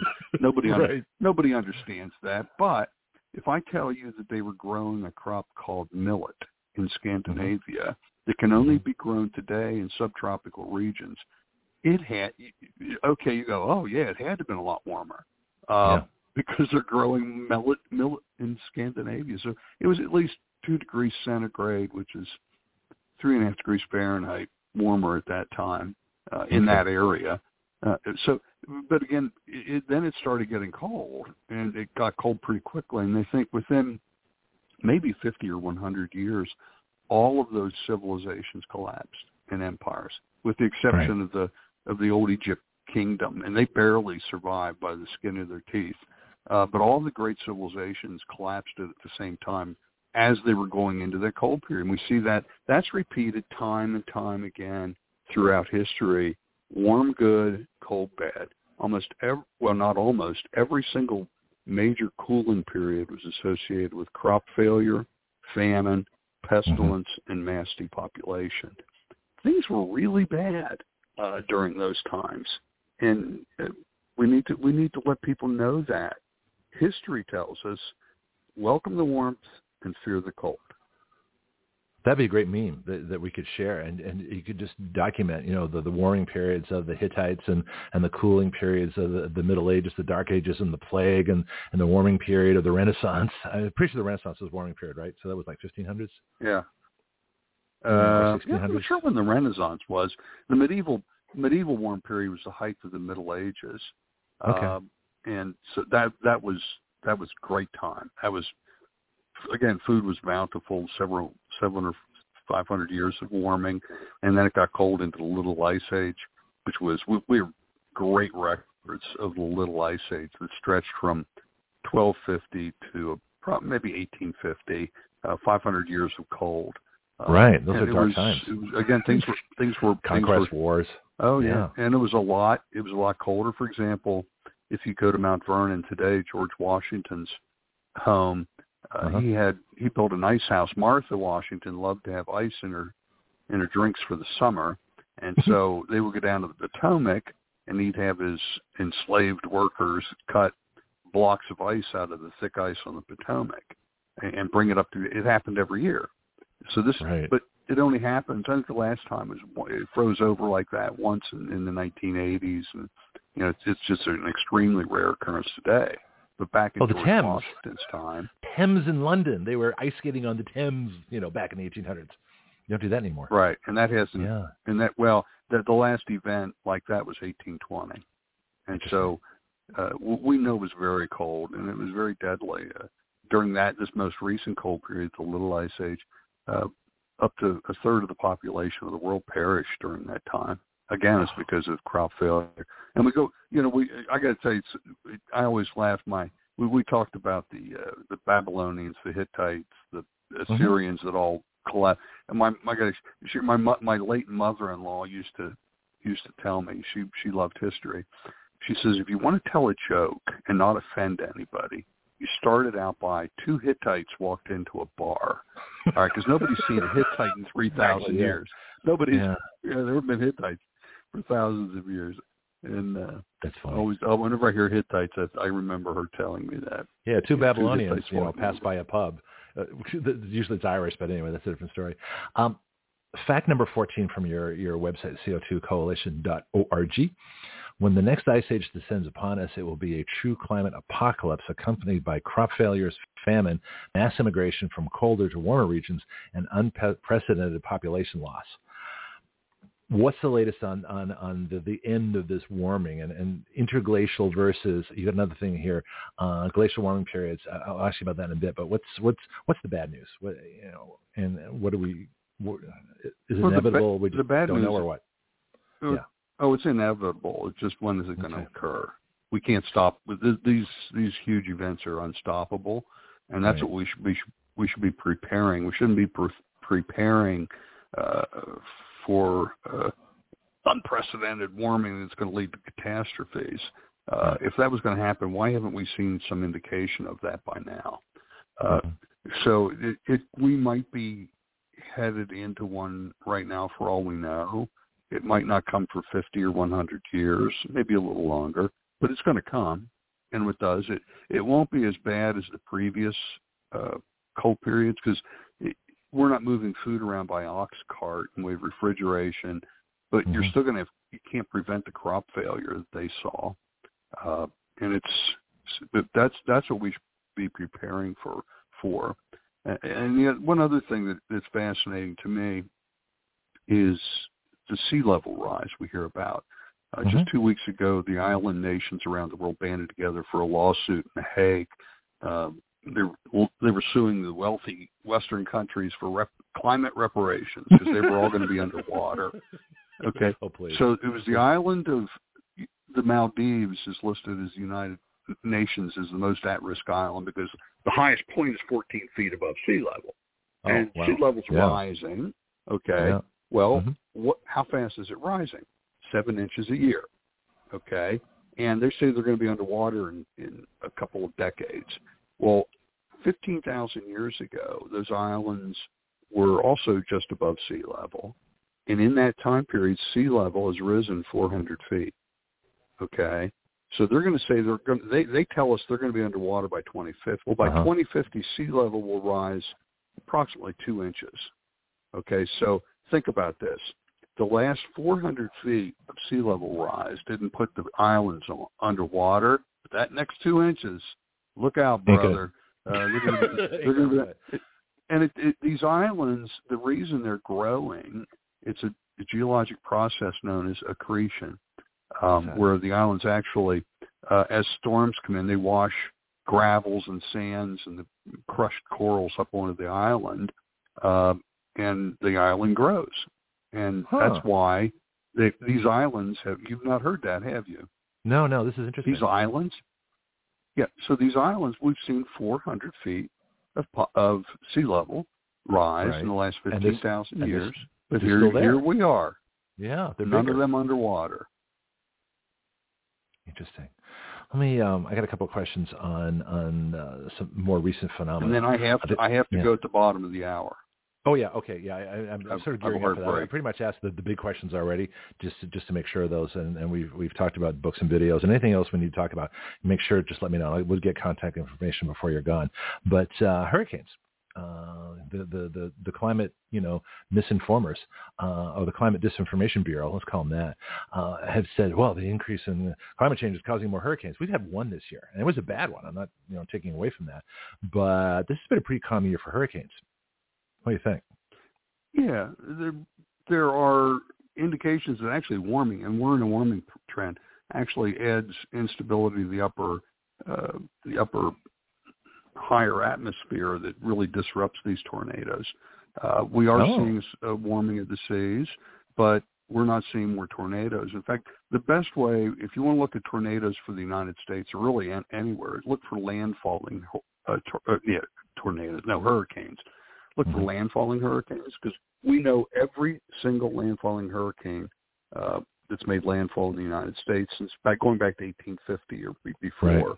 and using that information, we can tell we can state pretty categorically that hurricanes are in slight decline. Landfalling hurricanes uh, have been in decline for 150 plus years. Uh, they're not increasing, which is what we're being told, uh, and their intensity. Uh, there's there are claims that there's uh, some intensity increase. Uh, Christopher Landsea, who, who actually kudos to him, he quit his job at NOAA because he was Mhm. saying they didn't approve what he was saying. He was telling the truth, and they were they were censoring him, and he said no, thank you, he, and he walked away. But according to his data, he said there might be a one percent increase in the intensity of storms. Okay, let's say he's right. Mm-hmm. So we have a hurricane that comes on. Uh, hurricane Gregory makes landfall. Uh, I don't think you're. I don't think you're going to know the difference if Hurricane Gregory is at uh, 120 miles per hour or 121 miles per hour. Uh, Yeah. It's not really going to make a big difference. A one increase in intensity, and it's not even sure that he, we're, we're sure that he's actually correct. But again, to his credit, um, Well, before we go to, we've had Yeah. uh, we, we've launched a new education initiative at the CO2 Coalition.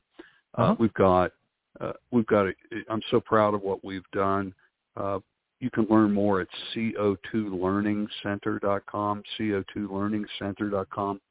We have wonderful comics. These are science-based books uh, and videos that are there. Science-based videos, science-based books that are easy to read. They're entertaining. They're done manga and anime style. Uh, and importantly, we have lesson plans that go along with these. These lesson plans were done by Dr. Sharon Camp, uh, who has a PhD in analytic chemistry. She's an AP Science teacher and reader. Uh, she's developed these lesson plans for homeschoolers uh, and charter schools, whoever wants to use them. Uh, they've, they've gotten great reviews. So you can get the material at co2learningcenter.com. Uh, we've got a lot more coming out uh, related to that. No, that's really important. I was just going to ask you about the homeschool, uh, if you can time with the homeschool networks, you know, in, in all the states uh, and, and the school choice folks. To, to this should be part of a curriculum. You know, if you can make this every bit of part of a curriculum that the government schools are teaching exactly the opposite, this is really good. Uh, and anything that, that can, you know, we, we need to normalize CO2. We need to, to not have this be, you know, be the exception, be the outlying scientist saying one thing and everybody else is saying something else. We need to make them be the, the, the folks that are completely wrong and, and, and demonize, you know, these people who are lying about the climate. Um, I just, one more question if I can, real quick, and then we'll get contact information. Dr. John Clauser, I saw you talk about him on One American News. Tell me about that. What happened with him? Well, we re- he he he we recruited him to join the CO2 coalition. He now sits on our board of directors. He's the current Nobel laureate, 2020, 2022 Nobel laureate in physics. And uh, interestingly, after he accepted his award, pocketed the check, and then he told the committee how wrong they were for awarding the past Nobel Prize to this these climate models who who weren't physicists, and they got the climate modeling wrong. And he he lectured them that, and then he was uh, honored at the White House by Joe Biden for winning the Nobel law, become being a, a Nobel laureate. And afterwards, he shook Joe Biden's hand. He said, "Sir, your science that you're using for energy and climate policy is just wrong." And Joe told him, he says, "You're just spouting right-wing science." So Joe Biden's lecturing the Nobel laureate in physics on science. Yeah. Yeah, that's fine. That's Joe.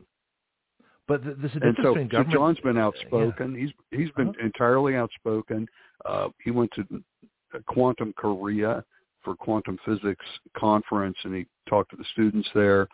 Uh, one of the things that, that's really resonated, he just stated firmly, there is no climate crisis, and he he called the IPCC one of the greatest uh, sources of misinformation avail- out there. Uh, he he's not holding back at all.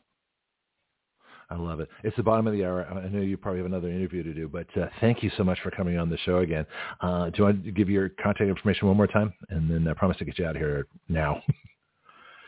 Okay, so we've got uh, CO2 Learning Center, or excuse me, CO2coalition.org. Uh, my new book you can look at is convenientwarming.com, convenientwarming.com. It will be available hopefully end of October, uh, but you can learn a little bit more about it if you go to that website. Gregory Wrightstone, thank you so much. Let's give you another round of applause. Keep doing what you're doing. We appreciate it. Thank you so much, Greg. Bye now. Thank you, Gary. Take care. Bye now.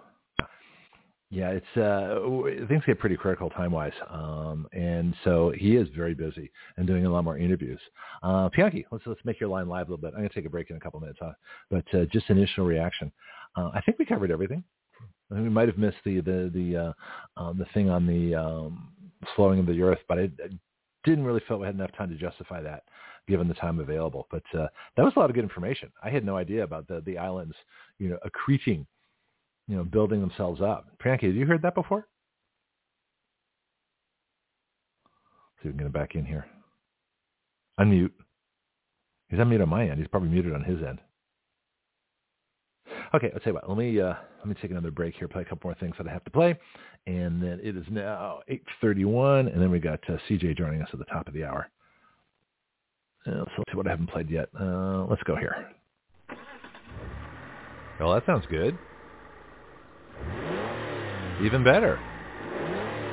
Okay, how about your car? If you want the best service for your vehicle, please talk to James at Florida Stores Automotive, conveniently located at 6715 Caroline Street in the historic district of Milton, Florida, right between the Milton Bakery and the Blackwater Trail. Whether you need an oil change or an entire engine replaced, this is the place. The phone number is 850-623-6651. That's 850-623-6651. Call, ask questions, and get the information you need.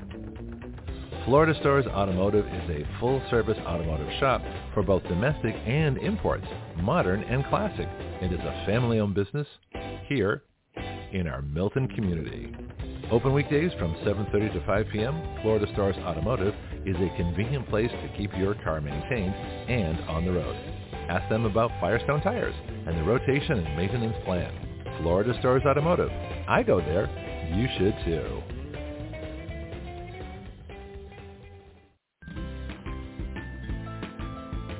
Do you know your way around healthcare, insurance, pharmacies, surgery, alternative treatments and choices? I don't. Which is why I'm so glad I met Priscilla Romans, had her on Action Radio, and learned about health patient advocacy.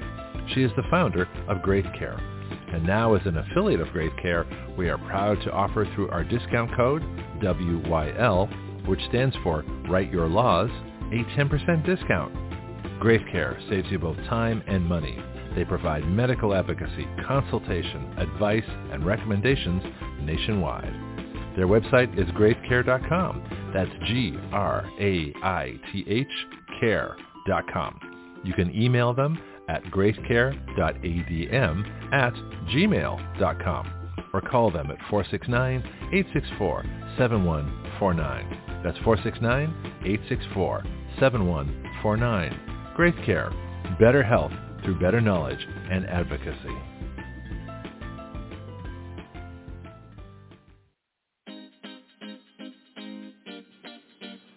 This is Greg Penglis.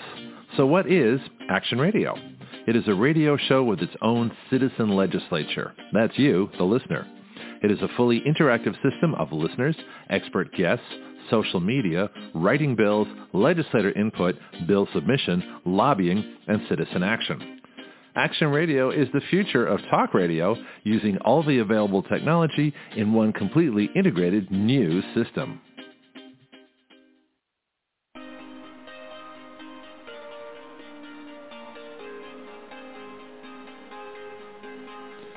You are listening to Action Radio Online with Greg Penglis. The webpage for all Action Radio shows and podcasts is blogtalkradio.com slash citizen action.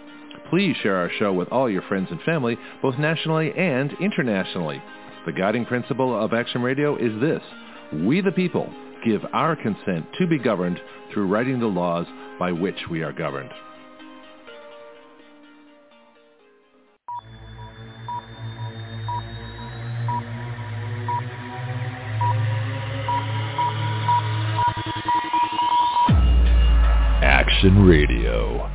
Dedicated to fixing everything. Yeah, working on it. we don't have a climate change bill, though. Strangely enough, it's it's the one it's one the one area that uh, we don't have a lot of. I should talk to Gregory about that.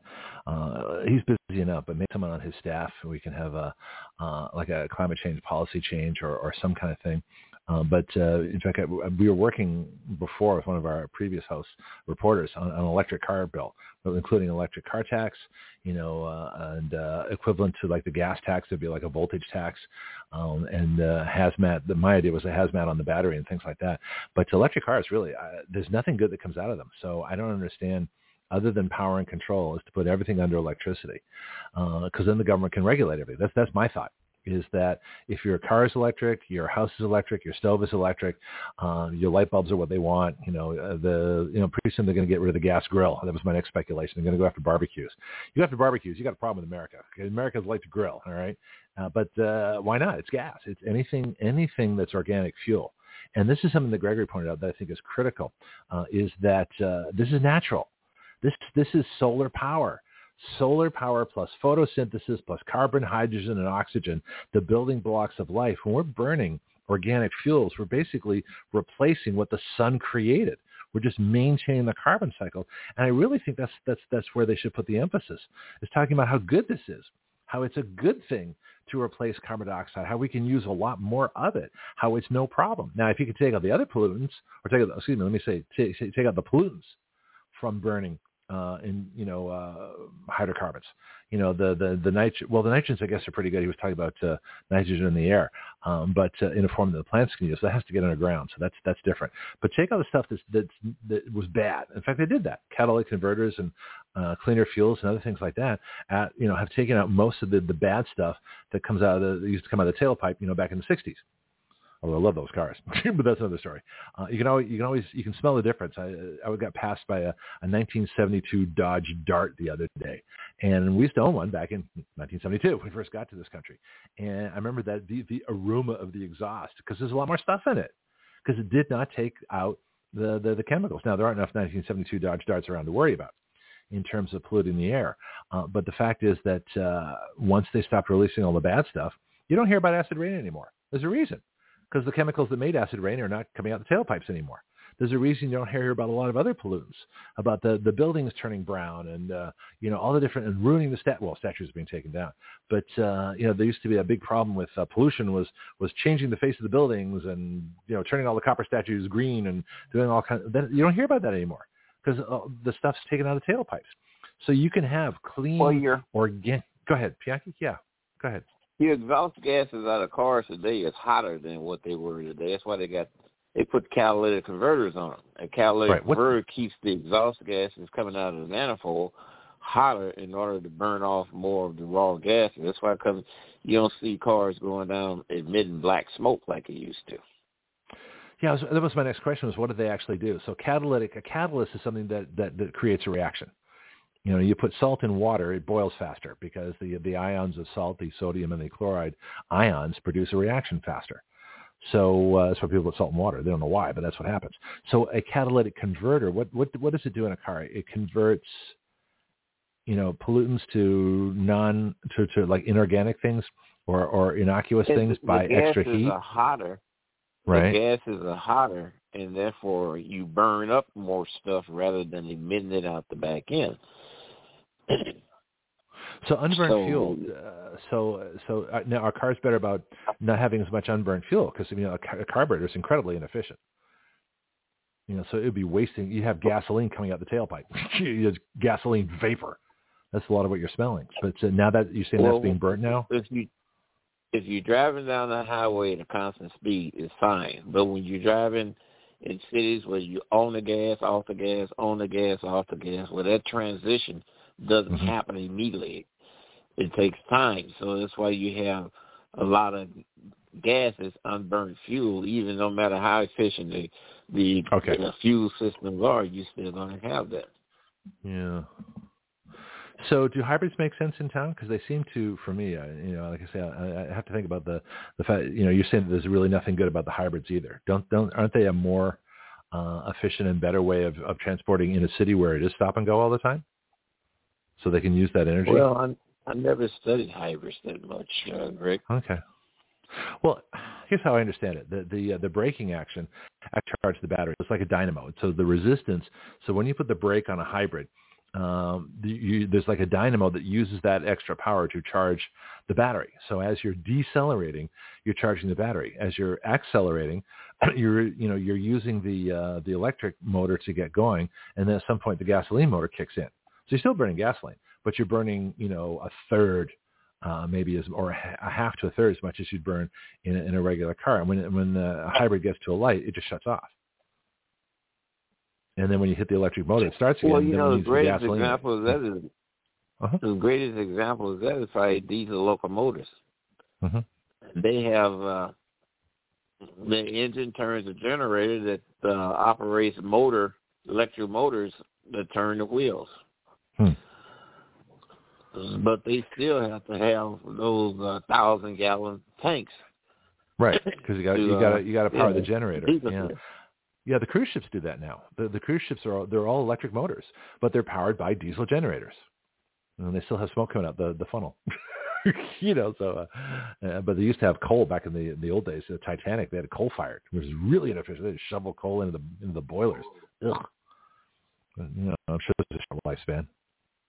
You know, when say- ships come into port, they have uh, mechanisms that they contain that exhaust compared to what it was before.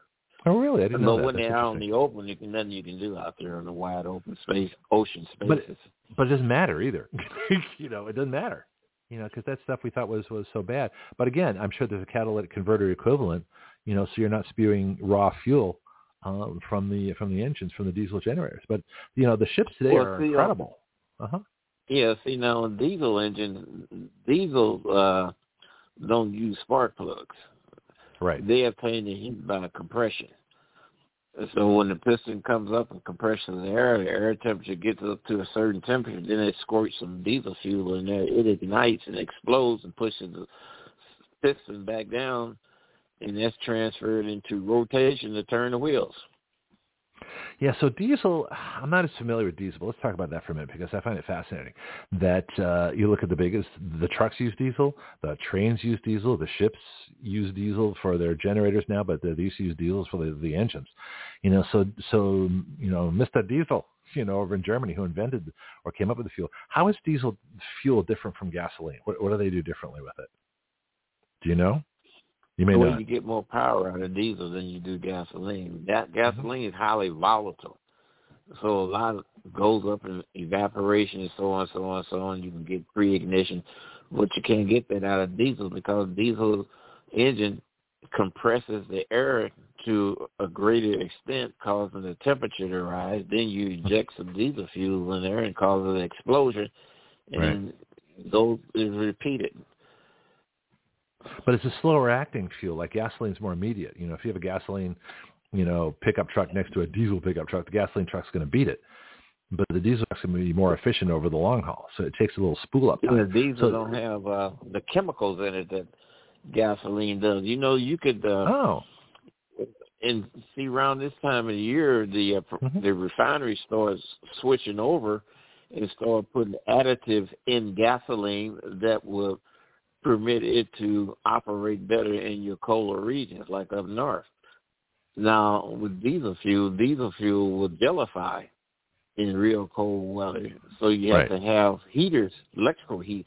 For instance, at nighttime when you're not using the, the diesel uh, engine, you have to plug it in to provide heat Right. to keep the crankcase heat heated up, so that when you go to start it up, it you know it'll turn over.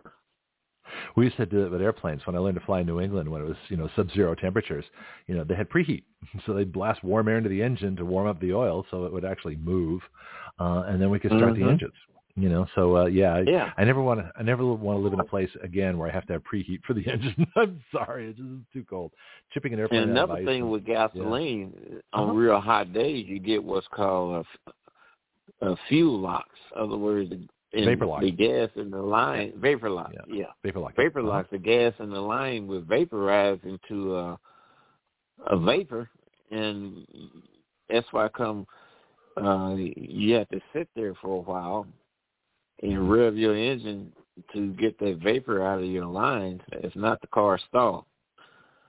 In the newer engines, I haven't had too much experience with that, but uh, I don't think. I don't think um, fuel injected engines get a vapor lock because they don't have the same lines. Yeah, they they're- do.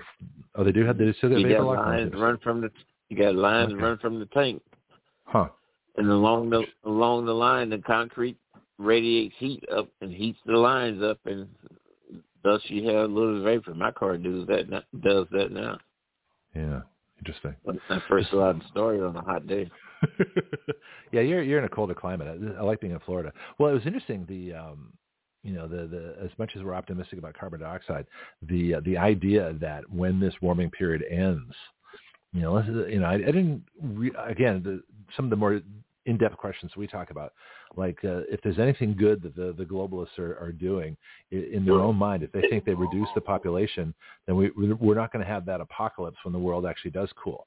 And I don't know if they're looking that far ahead, uh, or they're just you know taking away our carbon dioxide because they want to kill people anyway, because they want a smaller population so they can manage it.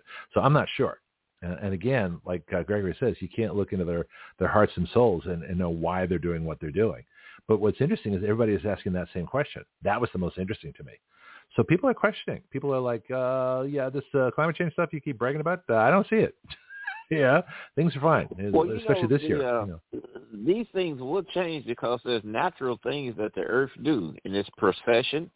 Right. Uh, the poles shift a little bit one way. You know that yourself. But Right. uh, and you're flying. But uh, these things happen. That's and it has gotten into the pattern that it is in order to. Uh, then all of a sudden, along comes life that adapts to it.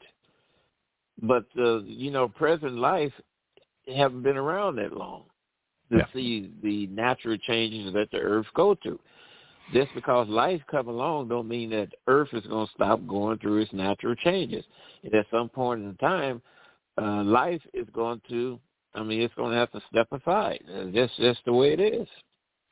Well, and think about that. That this would be a good time to be looking for other planets, or you know, or having a, a natural, you know, reduction in the population. Because if we see this coming, uh, and it may take, like you said, a couple hundred years or, or several thousand years. That's kind of it. Anyway, we don't have to worry about it. But a few generations down the way, yeah, they might have to worry about it if it comes, you know, earlier. Like I say, it's a 10 to 15,000 year cycle. So we have, you know, from now until the next, you know, 4,000 years approximately. So anytime within that time, things could cool down. If they start cooling down, it's going to, the ice is going to be forming from the North Pole south and the South Pole north. And the, the, the Earth is, you know, the, the populations are going to gradually compress closer and closer to the equator. That's part of the reason I moved to Florida was that I heard about this and I heard things are going to get cooler. The last thing I wanted to be is, is in a crowded California Bay Area with uh, things getting cooler and shortages. I don't want to be here. I want to be where there's growing, where there's farms, where there's, you know, uh, uh, so I went to small town Florida, although it's getting bigger now. But that's part of the reason I moved here was to get away from a big Well, all those things and get to a warmer part of the country. Yeah. Yeah, all those things is like a, it, they happen. Like I like I made mention, when you build cities with tall, large buildings, Uh-huh. you know you're turning in an atmosphere, and it does slow down the rotation of the Earth. It's just natural. And if you just slow it down, the areas are going to be exposed to the sun longer than what they was much, much, much previously. So that there's a natural thing. Yeah. I want to see a source on that. Uh, I'd be really curious because you know what a I, source is. You ever watch an ice skater? Yeah. When they twirling, when their arms are out, they twirl slow. When they want to speed up, they bring their arms across in to their chest. Chest. Right. There's no So- resistance, so they spin Right. like a they they spin fast. Well, Well, it's also no centrifugal force. Oh, I tell you something else too. Mountain ranges, they cause the earth to slow down a little bit.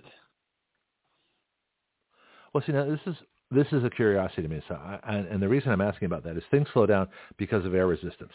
But if the air is moving at the same speed as the Earth is, the atmosphere is turning with the Earth.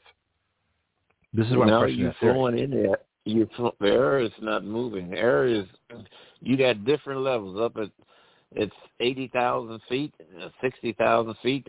You may have air currents going one direction. You come down, they go another direction. Oh yeah, There's a geese, 90 degree difference. navigate. Coriolis. Yeah, so Yeah, Coriolis changes the, Right. direction like 90 degrees up to several thousand feet. Oh yeah, so the winds are changing. But what I'm saying is, yeah, that's true too. That makes an interesting effect. That, like I say, I'm looking for, uh, you know, I'm looking for graphs and charts and, and some kind of a source. Uh, like I said, it's not that I don't believe you. I just I, I want to get more information on this because I'm thinking if Yeah, the atmosphere ahead. is moving, if the atmosphere is moving with uh, the Earth, then the air is stable above a place except for the high and low pressure areas in the wind. So it, and that's that's independent of gravity. That's that's pressure difference. But the gravity is holding the the atmosphere over the Earth. You know, it's like uh, the difference between airspeed and ground speed, right? So uh, you know, 747 flying at uh, 600 knots, you know, uh, you know what causes airflow, don't you? through the air. The sun. Uh, right. Well, yeah, heating and cooling, rising and falling air. So when the so, sun so the sun Uh-huh. rises in the east, right?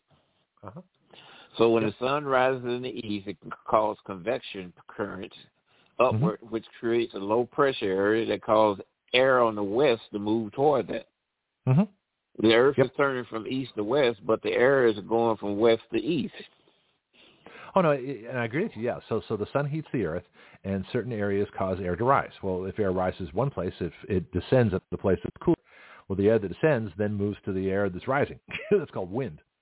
And then the air up top it moves in to, re- to replace that that low Yeah. pressure area.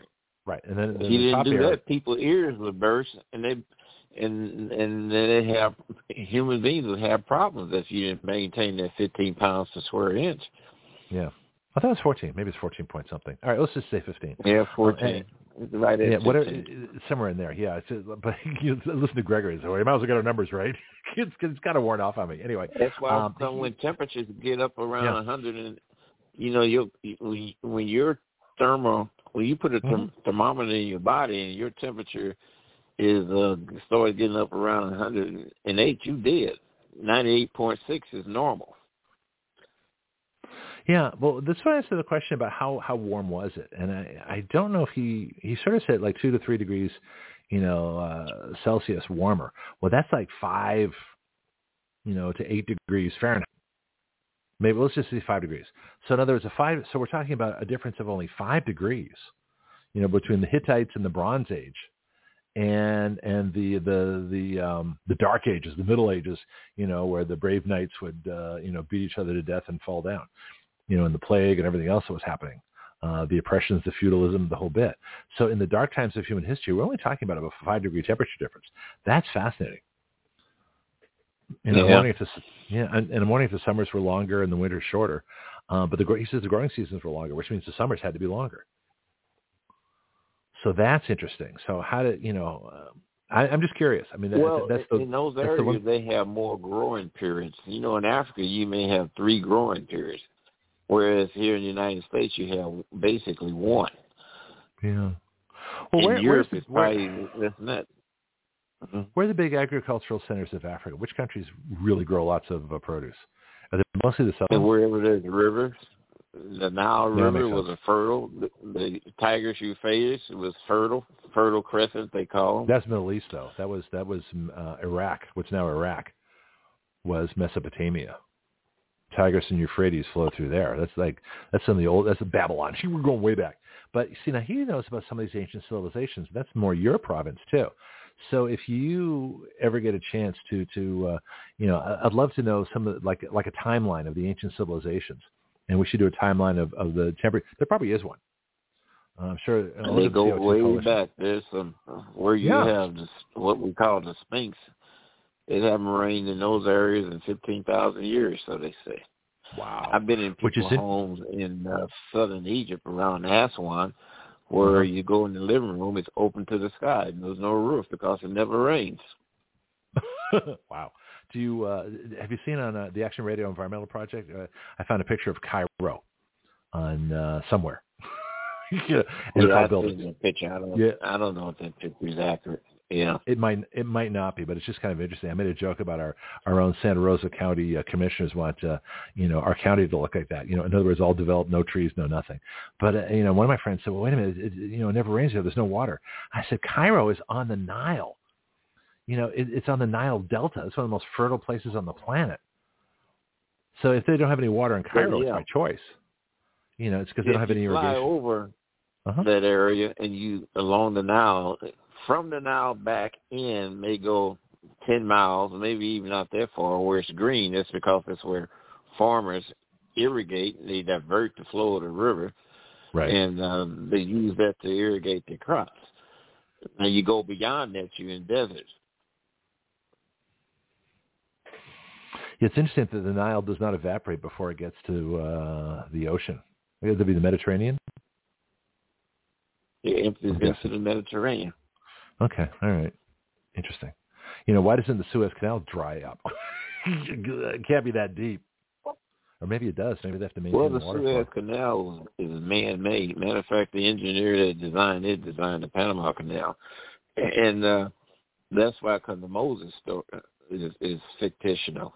Because if it was during his period, there wouldn't have been no Suez Canal. So why would he have to part the Red Sea when he could have walked about another twenty miles north and walked around in dry land?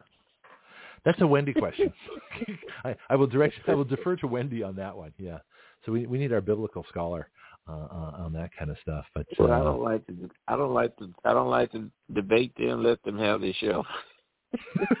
okay, that's fine.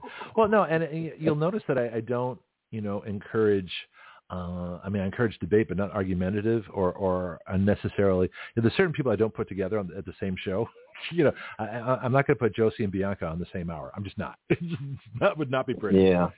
You know, but because they're you You know, know, the but, the where he was supposed to cross, the depth is about uh, over two thousand feet, and the width of the water, the width of the sea at that point. Well, the s- a slope to come out of the the bottom where they would have been leveled, which wouldn't have last long because they would have to start another slope to get back up to dry to the to the land, uh-huh. and horses can't do that. well, I heard Horse is not going to go down. Horse can only go down a slope so much pulling the wagon because the wagon will run over. Yeah. I remember the um someone I remember reading somewhere that the sea actually was the reed sea. That they had reeds that were parted, not water.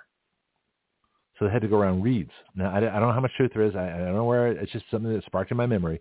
Um, but there might Reeds be don't some. grow out in the middle of the river. Well, that's what I was thinking. They That- were on the if that's the case, the reed would have to be as tall as a hundred feet or more, and then they just don't have. Yeah. Well, and this is something too that uh, you know things that are talked about in the Bible. You know, the idea of Noah Noah's what 800 years old. I, I find that hard to believe. Um, you know, putting all the animals you know on one ark, I find that hard to believe. And I'm wondering how much of it's uh, you know again not to offend Wendy, um, but how much And is metaphorical how much. Yeah, If water covered everything on Earth, what's the elevation of uh, Mount Everest, Mount Everest? 30, 32,000 feet. Okay, so if water was and water seeks its own level, that means water all around the earth would have to be at least that deep. That Mhm.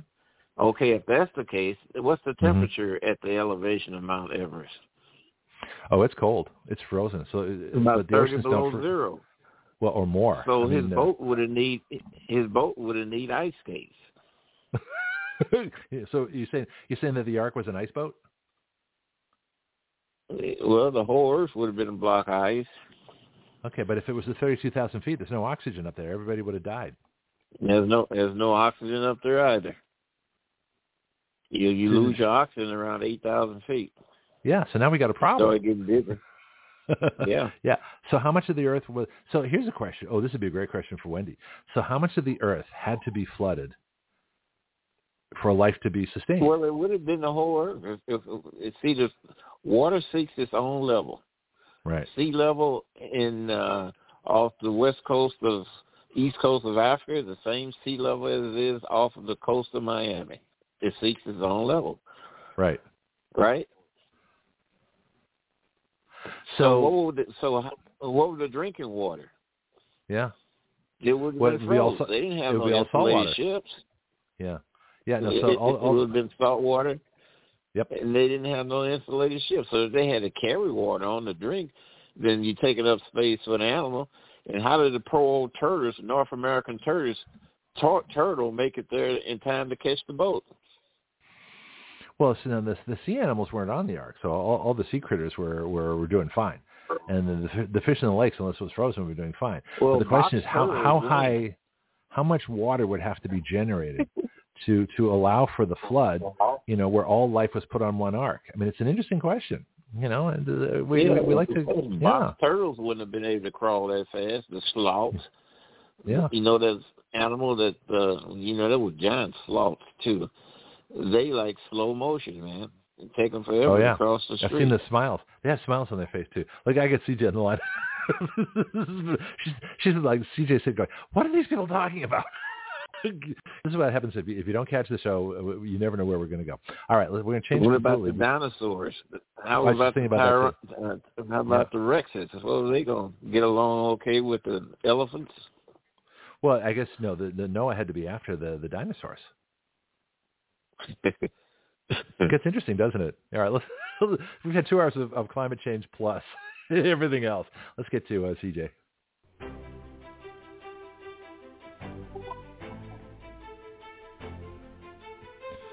What is health?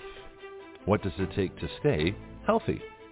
We have a longer lifespan than a hundred years ago, but is the quality of life any better? A hundred years ago, their food was better.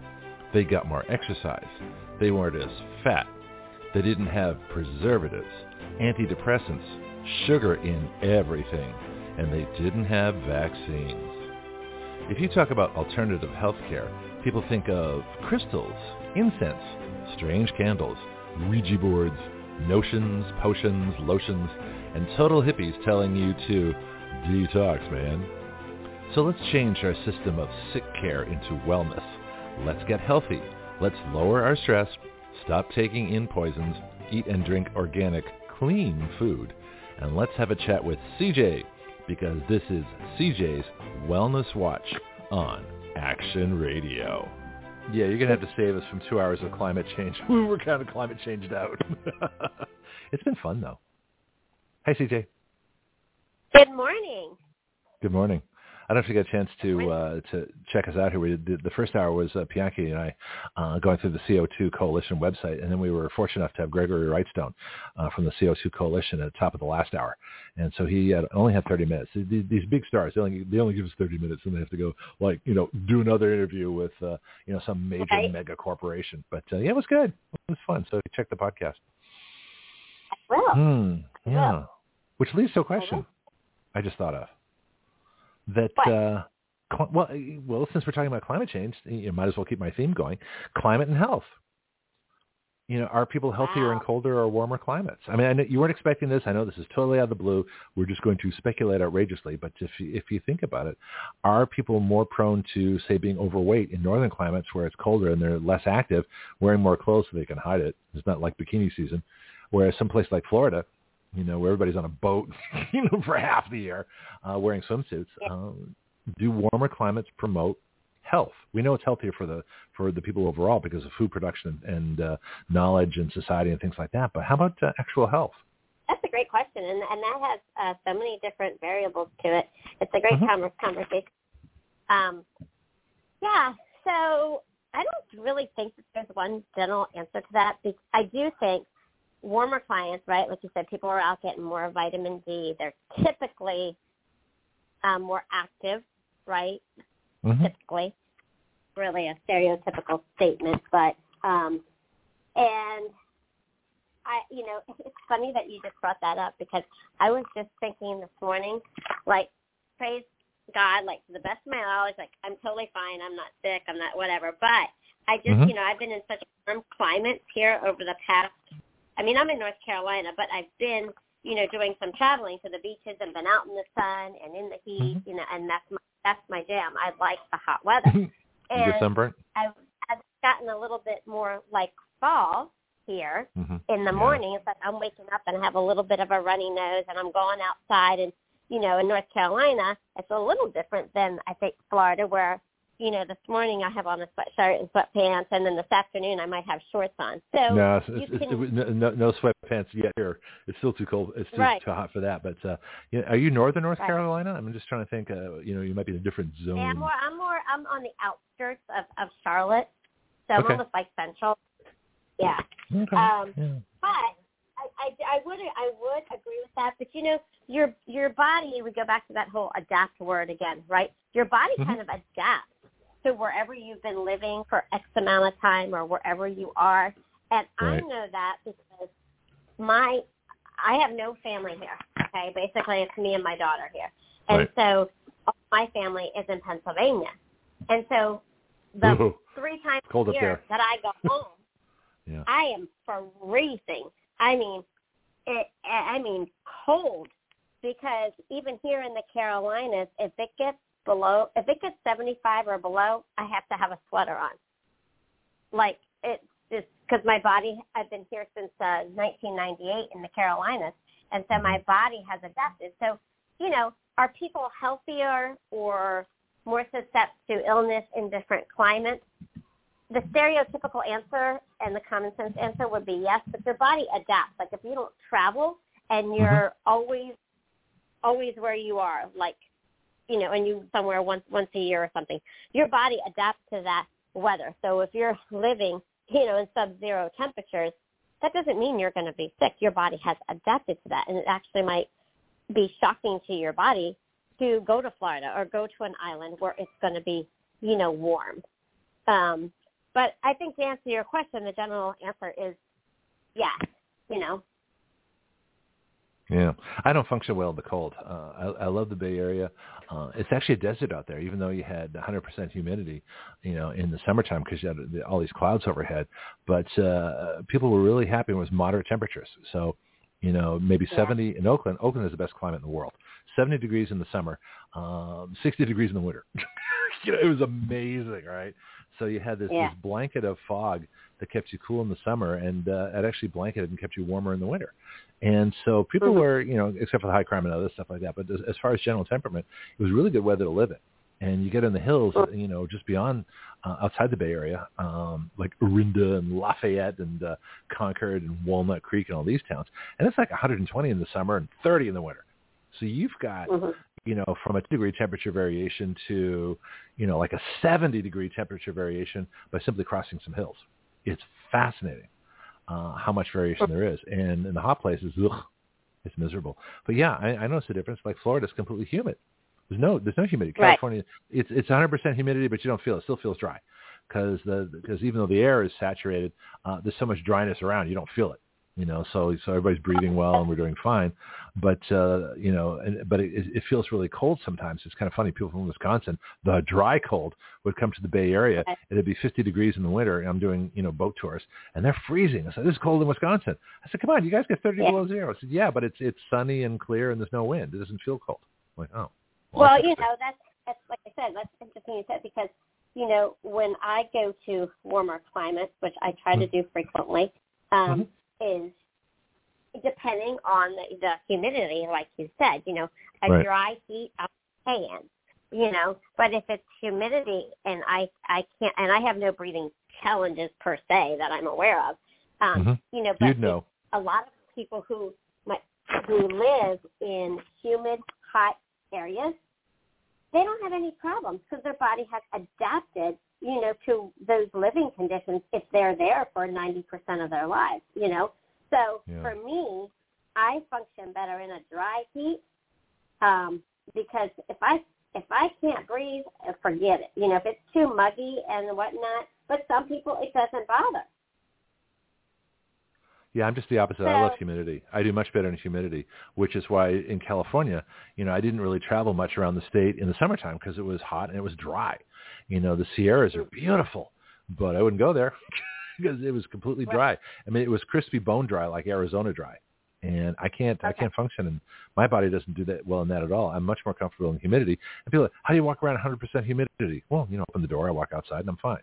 I can do it. So, so, so our different body types really do adapt you know, and some is there any indication of that? Is it is it uh, male female? Is it blood type? Is it genetics? All of the above? What makes people adapt to different climates? Well, you know, I think, you know, again, I'm not a scientist, but I think um, what makes sense to me with what I've a little bit of digging into this, not not a whole lot, is you mentioned something about blood. I think Right. I think blood type has to do with it. And again, I think that your blood, you know, your blood can change. And so not your blood Hmm. type, but Right. blood change. And so Hmm. again, depending on where you've lived or where you are for 90% of your life, your your blood and your system and your circulatory system adapts, just like we just like we said. So I believe that yes, blood type plays a role, but the the, the your blood makeup you know, as we know, can be altered and changed. And so I do think that your your blood and your sensitivity and your circulatory, I don't even like using that word, your circulatory system will adapt to where you are most of the time. Okay. You know? hmm Makes sense. You know, uh, Pianki? Yeah, go ahead. I've been in uh, southern areas in, in Egypt, Aswan, in some locations where the temperature gets up about 140 degrees. when you get off the bus, you can't walk fast. That's why the people in those areas wear a dress called a galabia that covers their body and they have their head wrapped because it would kill them. Yeah. And white white individuals cannot survive in those areas because it's just too hot. That's why coming the further north you go, people complexion turns lighter and so on and so on and so on. Right. And you know, people off the equatorial areas, their skin is dark because that protects them with high melanin from the ultraviolet rays of the sun. They call it skin cancer. Hmm So you know, we are creatures of who we are. The diet of people in in, in Miami is not going to be the same as the diet of people up in Minnesota. It ain't good for you. You're There's saying probably that- more. Yeah, there's probably more fat in the diet up north, uh, you know, because like the Wisconsin cheese, you know, and, and all that kind of stuff. So, the, the, well, let's, uh, CJ, what do you think? Uh, Have you seen dietary changes and you know, and and skin changes about where people live, even in the United States? I mean, you find, I guess, more white folks in Absolutely. Minnesota, and and uh, more black folks, you know, along the southern parts of the country. I would think. Absolutely. Yeah. Agreed. Mhm. 100%. I agree. Absolutely. But again, I go back to, you know, climate plays a role in everything, you know, as far as Hmm. um, health food options available, as far as crops, as far as mindset of the the economy and the farmers and different things. So, you know, you can go down 10,000, not rabbit holes, but you can go down 10,000 trails that make sense as to why. Hmm. But yes, uh, absolutely, Dem- demographics and location, you know, do play a role as far as um, nutritional choices. I like using that word. You know, and what Yeah. people are eating. You know, I grew up in Pennsylvania compared to North Carolina. I'm like, oh my gosh. You know, in general, being around the lake area, um, kind of where I am, um, Yeah. You know, there's from from the eyes perspective, right? We don't know anybody's body chemistry, but from the eyes perspective, you know, there's a lot of good-looking, really healthy, fit individuals. You know, you go to other demographical re- uh, regions, even if I, you go up to Raleigh, North Carolina, you don't Mhm. see that sort of physique. Yep, you don't you're see you're so- a little technical difficulty know. there. Yeah. Okay. Um, Well, and and that's I Go grew ahead. up near Pennsylvania, near Pennsylvania Dutch, you know, Right. and so you had now. Granted, there were a lot of Amish around and fresh things and all that, but everything was Pennsylvania Dutch, and so that's not the most healthy, you know, thing. And I grew up Italian, so the further north you go, you know, when I visited my parents and my grandparents' hometown, I don't even think they knew what a salad looked like. You know? Pasta fazool. Yeah. Exactly. So yes, I think demographics plays a lot into it. Yeah. Like I said, but it has to do too the the crops and the things that are you know what what people Hmm. are producing. I'd be curious about blood type too, because I, I remember reading this a while back, the, the book on, on your blood type diet, what foods you should eat for certain blood types. Um, I think we've talked about it briefly, but uh, that might be interesting to incorporate into a a climate discussion as well. Like I'm type B, and I'm from I'm like the original Caucasian blood type, you know, from the Caucasus Mountains, you know, and so big on dairy, big on uh, which I don't eat anymore, but dairy I do. And the time that I didn't have dairy because I, I thought I was, you know, I didn't want kidney stones. I actually got a kidney stone uh, for not having enough dairy. so it's kind of interesting. But that, but uh, blood types, we should, uh, you know, poke into that sometime too. Feel free. Yeah, that would be. You know what? That would be a, a great. You know, I do a lot of roundtables on my podcast. Honestly, Mhm. that would be a great conversation to have with Dr. Judy or somebody else. You know, and have Yeah. a couple people. I mean, again, just chime chiming in. I think that that would be great. Yeah. Yeah. Yeah. Interesting. Okay. So uh, enough about my topics. what do you want to talk about? Well, well, I just like I said, it seems like when when we have these, and, and I'll be more consistent come when I get back from from this next trip. You know, I've just been on on the road a lot, and I just got back with my podcasting from you know Myrtle Beach when I was traveling to do some Uh-huh. some events, things like that. Well, Not let's hear, let's hear about related, those. but- Tell, tell me of your Um, travels. well, tell me of your podcast adventures. What's uh, what's going on? Yeah, yeah. So, oh, we have so many irons in the fire. Um, so, let's see what I want to say. So, I just got back from Myrtle Beach, and it had nothing to do with wellness. But um, you know, some of your viewers know I have a totally different Patriot podcast on Rumble, and so I was I was asked to be a part of that and interview some of the speakers there.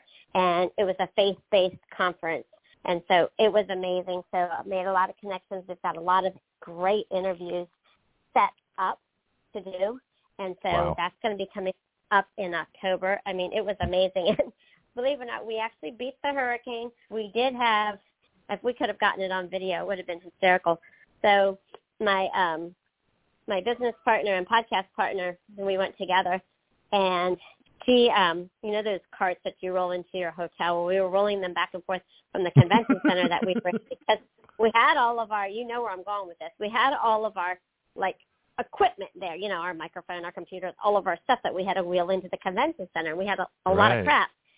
Yeah. And the the we didn't get a lot of rain. There was light rain, but the wind was horrific, which was blowing the light rain.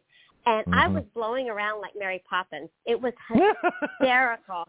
I was weighs about 100 trying to pounds, hold folks. on. She was like, she was like, you know, she called me by my name, you know, not CJ, and she's like, oh my gosh, she ran across the parking lot. To go. I was literally blowing because it was blowing those metal carts around, and it was empty when we were wheeling it back, and we had to be outside, right? And I, it was Right. literally blowing me back and forth, like, like, um, you know, like, like a snake would, sizzling. okay. And I was No, I holding gotcha. on for dear life.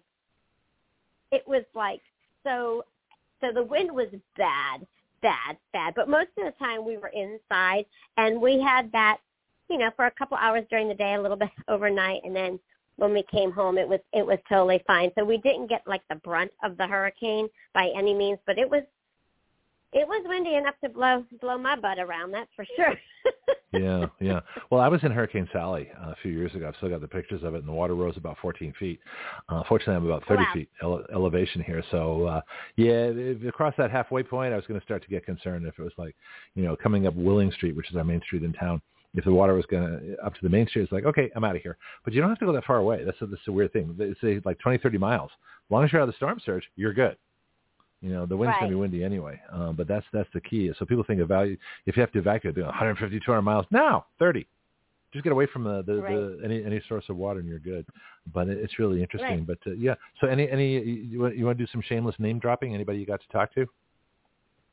um, yeah, yeah, I can, and then I can move on to some other other things. But Sure. Um, so, uh, and and you know, believe it or not, before I drop na- name drop, because again, I will be interviewing. I I did little snippets, you know, 15, 20 minute interviews with with people, and um, Right. the Wi-Fi was not all that great there. So, um, what my tech person is trying to do, because I am not the tech person, um, Mhm. is unfortunately we're going to have to scrap the actual um, video, but keep the audio. and so Mm. because the audio came through very very clear, so we're going to try to blend the snippets together to launch them onto my network on on Rumble. But I would say more than um, of all of them that I spoke to, um, I don't like using the word conspiracy, but Mm. they're all into the know, K N O W. They all know. Like they listen to different truthers. They listen to the real. They, they listen to what some people would call the real news. They listen to the conspiracy theories. Like they're, they're very knowledgeable as to you know they're not just pastors or people that have blinders on and they're just focused on that. And so the conversations and the interviews that I did, the 15, 20 minute increment, increments were phenomenal. Absolutely phenomenal. And I only had so much time with them. And I actually had to set a timer because I get carried away um, interviewing No my kidding. favorite. Yeah. have an hour. you have an hour here so we can fully explore these things.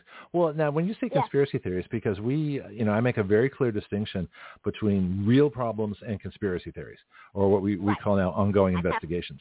And so, um, I, and we have callers on this, and I have a reporter that, that, that's very into this kind of stuff, you know. And so, to me, you know, reality. Uh, the, the the COVID Right. shot was completely unnecessary, uh, and they sold it to make billions of dollars. They created fear. They created lockdowns to scare the hell out of people. The deaths were way overreported, and we had early treatments which would have cured it for you know pennies on on on the, the multiple thousands of dollars they spent. That's real.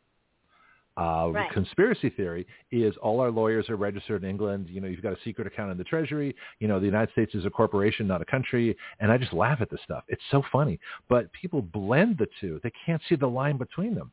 They think they, they, Mhm. they'll buy the COVID stuff. They know that the climate change Right. stuff is nonsense, but then they go and, and tell me that uh, if your birth certificate is capital letters, you've got a secret treasury account, and uh, and Donald Trump's going to take over the country with the military. I'm like, what are you talking about? This is utter nonsense. Mhm.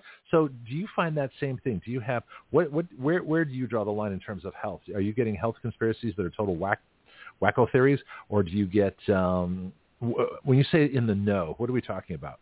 Give me some theories, and Okay. then I'll be well, able to. hold, hold, hold that question. Let me hold that Okay. question. Ask me that again so I don't don't forget it. But Okay. so I, I I you know I I choose not to give like kind of where I stand on it because you know I I encompass it all as you know on my podcast. That's that's what I do as a as a podcaster, as a quote unquote truther. I I, I put it all out there, all of it, Uh-huh. and then I let So you're objective. You're discern trying to be objective, I let right? people. Oh, I let people discern what they they want to believe, what they don't. I'm not going to put my my stance on anybody else. But as Well, getting into this as a as a This is um, the opposite. I, I want my stamp Well- on everything. but again, as as a as a podcaster that I've been doing this for almost three years now on Rumble, I bring Mhm. all the information. Some of it I believe in, some of it I don't, some of it, and I like. I'm circling back to the original question. I like the fact that I put it all out there. So if Mhm. I'm wrong in what I think, if I have a stance and I'm totally wrong, Mhm. then at least I know if something happens that I was like, oh crap, I didn't think that that was real or wow. You know, Hmm. I've been exposed to every aspect of it, just like you. I've been exposed to it all. okay. So Okay. if, if if my thought process isn't correct, then I can I can be shocked, but it's not like I haven't heard the information or been made aware as, hey, this could be a strong possibility.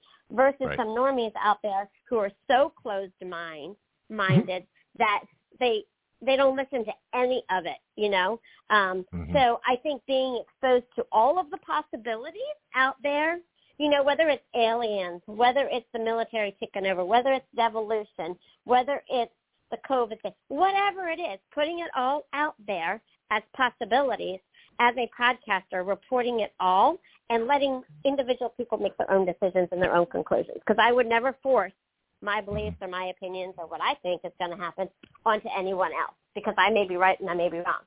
So that's my point is that a lot of these pastors and a lot of these, I call them patriot pastors because they're really taking for, That, that's a good term. That makes sense. Yeah. Okay. I know what you mean. they're, they're taking a stance for what's going on. They Mhm. have exposed, they, most of them have by choice exposed themselves to all of it. just like I was just saying, so that you know they are aware not only what because some of them have different biblical views, and that's cool. That's okay. Some of them have different worldly views as to again what's going to happen, what's not going to happen, all the things. But they've exposed themselves to it all, you know. And so I think that that's great, especially when you're interviewing somebody. They can have a com- I don't like using the word intelligent either. Hmm. Nobody is versed in everything, but they can have a knowledgeable conversation Mhm. because they've been made aware of ABCD. Oh, we do that. We do that all the time here so- with, with the, the experts that we have on. We just had Gregory Wrightstone. He knows more about climate geology than I'll ever know. But I know enough to ask Right. him good questions. And and that goes for Derek Right. with economics and it goes for Jonathan with legal and all the other hosts, uh, reporters we have, you with wellness. I mean, I know enough about these things to be able to do that. But I am not objective and we are not journalists on, you know, at least I'm not. You know, I, I'm I'm I'm an advocate, so I I definitely take a point of view in a position. Now, people can disagree with my position. I've got no problem with that at all. Uh, in fact, we have our our, our uh, you know socialist progressive report, uh, the West Coast progressive Report, reporter Bianca Von Krieg. Uh, we disagree on just about everything. But that's okay. Mhm. you know, it's, Well, it's a fascinating Oh my report. gosh, yeah. my mind's, my running. I have so many things to talk about. Okay. So Okay, first, feel of all, free. let me give you the rundown. I'll give you um, just a little tiny bit of an excerpt, not an excerpt, but the people who I who I spoke to, and then you know if your listeners are interested, you know they can always log into my pod, podcast on on Rumble if they want to hear, you know, any any of the information and, and whatnot. So okay. Okay, so Pastor Greg Locke was there. Um, Not and familiar. I had him multiple, multiple times. Um, he, I did, I, I did speak with him, and he gave me out his his free his free book and all that kind of good good stuff. I didn't have the chance to interview with him because he was talking to so many people and whatnot, and his wife was there. I got to speak with him, and I interviewed Pastor Jason Bogg, B-O-G-G, and if my memory serves me correctly, he was, I want to say West Virginia. I have all this stuff written down, so I'm just I'm just going off of, of memory at this at this moment. Um, Mhm. I spoke to Dean Odle. Dean Odle is amazing, absolutely amazing. He is from Alabama, and so um, my ex-in-laws live in Alabama, and so I am strongly considering going to um, going to check check him out and talking with him. And he is one that I am super excited about interviewing. Uh, another Sure. one was Trey Smith, which was really an amazing interview. And See, I don't know any of these Cool. people. This is all. This is where I was curious because I don't know any of these folks. So, what's their? Do they have like an overall theme? Are they part of an umbrella group? What's uh, what are they, what are they trying? What message are they trying to to get out? Um, a lot of the conference was about deliverance and deliverance ministries. Okay, we covered So that with, with Wendy. was- We actually had a couple of deliverance ministers. We had a couple of deliverance ministers actually on the show uh, last Thursday. Yeah, when you were off at the conference. Okay. Yeah. So yeah. Yeah. Okay. Yeah. So that that was really really good. Um, yeah. So all all those Did- things, and then Yeah. let's see what what else. So I want to make sure to let your viewers know this, um, and then I'll get on to um, another topic. Or uh, let me go answer your question first. Go back to your question that you asked you asked me. Oh, conspiracy versus real, real theories. Uh, and by the way, we have listeners, not viewers. Just a little boy. You have viewers. Yes, I know. We, I know. we I have know. listeners. I know. viewers. I'm It's, so I know it's a habit. I'm, I'm just teasing. Oh, don't be sorry. No, I just think it's funny. Uh, but anyway, so again, there's a line between uh, a real conspiracy to do evil. In other words, the whole government COVID protocols, where, and I have a lot of you know people I know that's had uh, their kids die, their parents die. You know, there's some serious. I lost two friends to COVID. Um, both, you know, one who created our website, the other who is uh, our regular, you know, reporter. Um, and so it's that's that's very real. Uh, what I talk about when I talk about the the, the fake, you know, the the, the over the line, the the, consp- the weird conspiracy stuff. U.S. is a corporation, and I proved that. I actually, you know, pulled. I actually showed the person the law uh, that says that, that uh, when they say the federal government is a corporation, that's just a definition. So in other words, the Federal Deposit Insurance Corporation is a federally chartered company. That's what the law means. It doesn't mean the entire United States is a company that's owned by somebody else. And yet that's what they interpret. So that's nonsense. And it's easily disproven. But uh, in, in terms of, of health and things, you know, what the what's real, you know, what, what are the things that they're pushing? It's like, the, oh, here's an, here's an idea. Like the old FDA requirements, Food and Drug Administration requirements, you know, uh, no, uh, you know, no cholesterol and no fat. And, we know these things are good for us now.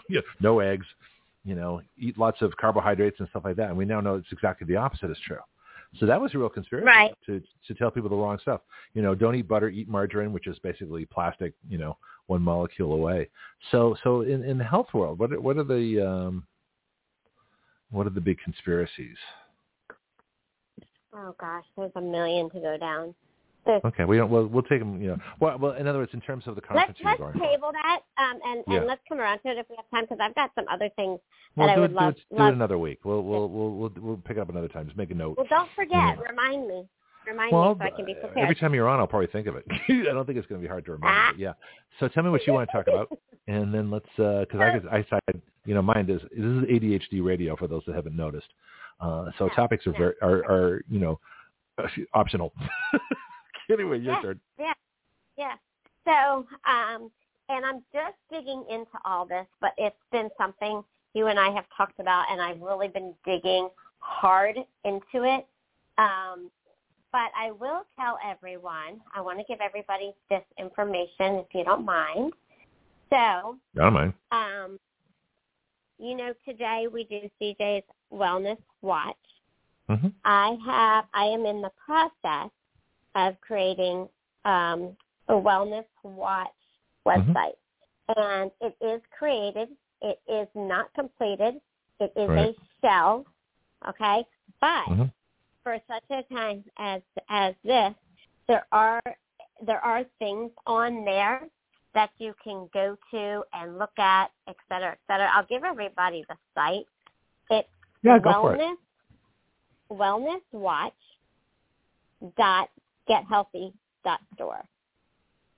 Wellness more time. watch wellness watch dot get healthy. Yeah, you should send me some stuff. Send me the website so I can post it on our Life and Health. Well, you should do that anyway. If you're not a member of our Action Radio Yeah. Life and Health coaching page, because that way you can just post it yourself. Um, and so Right. that'll be handy. Yeah. So so just to let folks know, part of the deal, if you're a reporter on my show and you have stuff you're doing, you get to make all kinds of plugs Well, for you it know what? I figure that's a fair I've deal. got you access know. Yeah. to um through Uh-huh. my business partner. I've got access to Facebook now, so you'll just have to know Ah. it's me. It comes up as my friend, so I can say, "Hey, this is CJ." Don't think I'm like ha- a hacker or anything. So I do have. yeah. Send me a friend I do have. Yeah. I do just- have I forgot you my Yeah. Okay. Good. So I can get on Yeah. there. You and I'll get connected on there later. Yeah. I, but anyway, I forgot you weren't on there, but I could always post it for you, the website. But yeah, you should be on. Yeah. Yeah. Yeah, I'll get on it. I'll get on it through through her account because we're working together. Um, Okay. so You can bring her on sometime. Bring her on the show. Bring your partner on the show sometime. that. That'd be fine. Yep. Yeah. So that site, uh, the tabs on it right now, drop down stuff for um, supplementation, all the things. Mm-hmm. Um, Dr. Judy Mikovits and I are actually partnering together on some Oh. different things. I should probably be um, talking with Yeah. her today. We're going to do a book book club, um, Wow. all kinds of stuff. Well, Judy's So- one of our favorite people, as you know. She's been on the show about 30 times. Yeah. She did our our, our uh, World's Greatest Doctors panel. She was on most of the weeks. We had, it did 18 weeks of that in a row, and she probably was on you know 12 of them, uh, so it, or more. She, she's amazing. Yeah, yeah. She's Yeah, amazing. anyway. So anyway, so that that site, I have two bundles on there. One of the bundles is um, for spike protein. It's very similar. Um, Dr. Judy helped me with that, so I've got Okay, that so- on so there. why? And it, This is critical. This is critical for wellness. Why why are why spike proteins? You should explain why that is so important for people to get rid of those things. well, I want to go on to the next thing, but I know you guys have done a lot on Oh. it. It's just Okay, fine. it's something that we have to keep keep addressing. It's going to be an ongoing thing. I Okay. think. Um, and again, I, I, again, I'm not a scientist. I don't know the longevity. I don't know the details. I Mhm. just know that initially, when all of this crap went down, right, hmm it was a uh, topic and it is real. Um, you know, again, the longevity, the severity, the wearing, I, I don't have those answers, but the bundle that was put together addresses a lot of deficiencies, a lot of things that people are lacking just to help their body in general to fight off different things at more of a cellular level, which leads me into another topic. So there is a bundle for that, and then if you think about all of the um, conversations that's been happening in regards to October 4th, October the 11th, the EAF. Yeah, what is this? What is this big deal? We talked. Wendy talked about that the other day too. It uh, it strikes me very much Y2K. You know, in other words, everybody got panicked over nothing.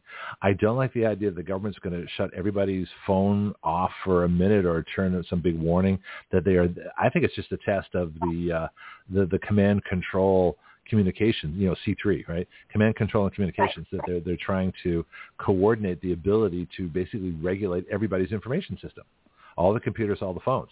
That in itself is dangerous enough. Exactly. Well, that's what I was just explaining to my daughter last night. I'm trying to get her to understand the reality okay. of it.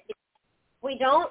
So my point is, on that site that I just gave you, on my site, I actually put together an EMF bundle.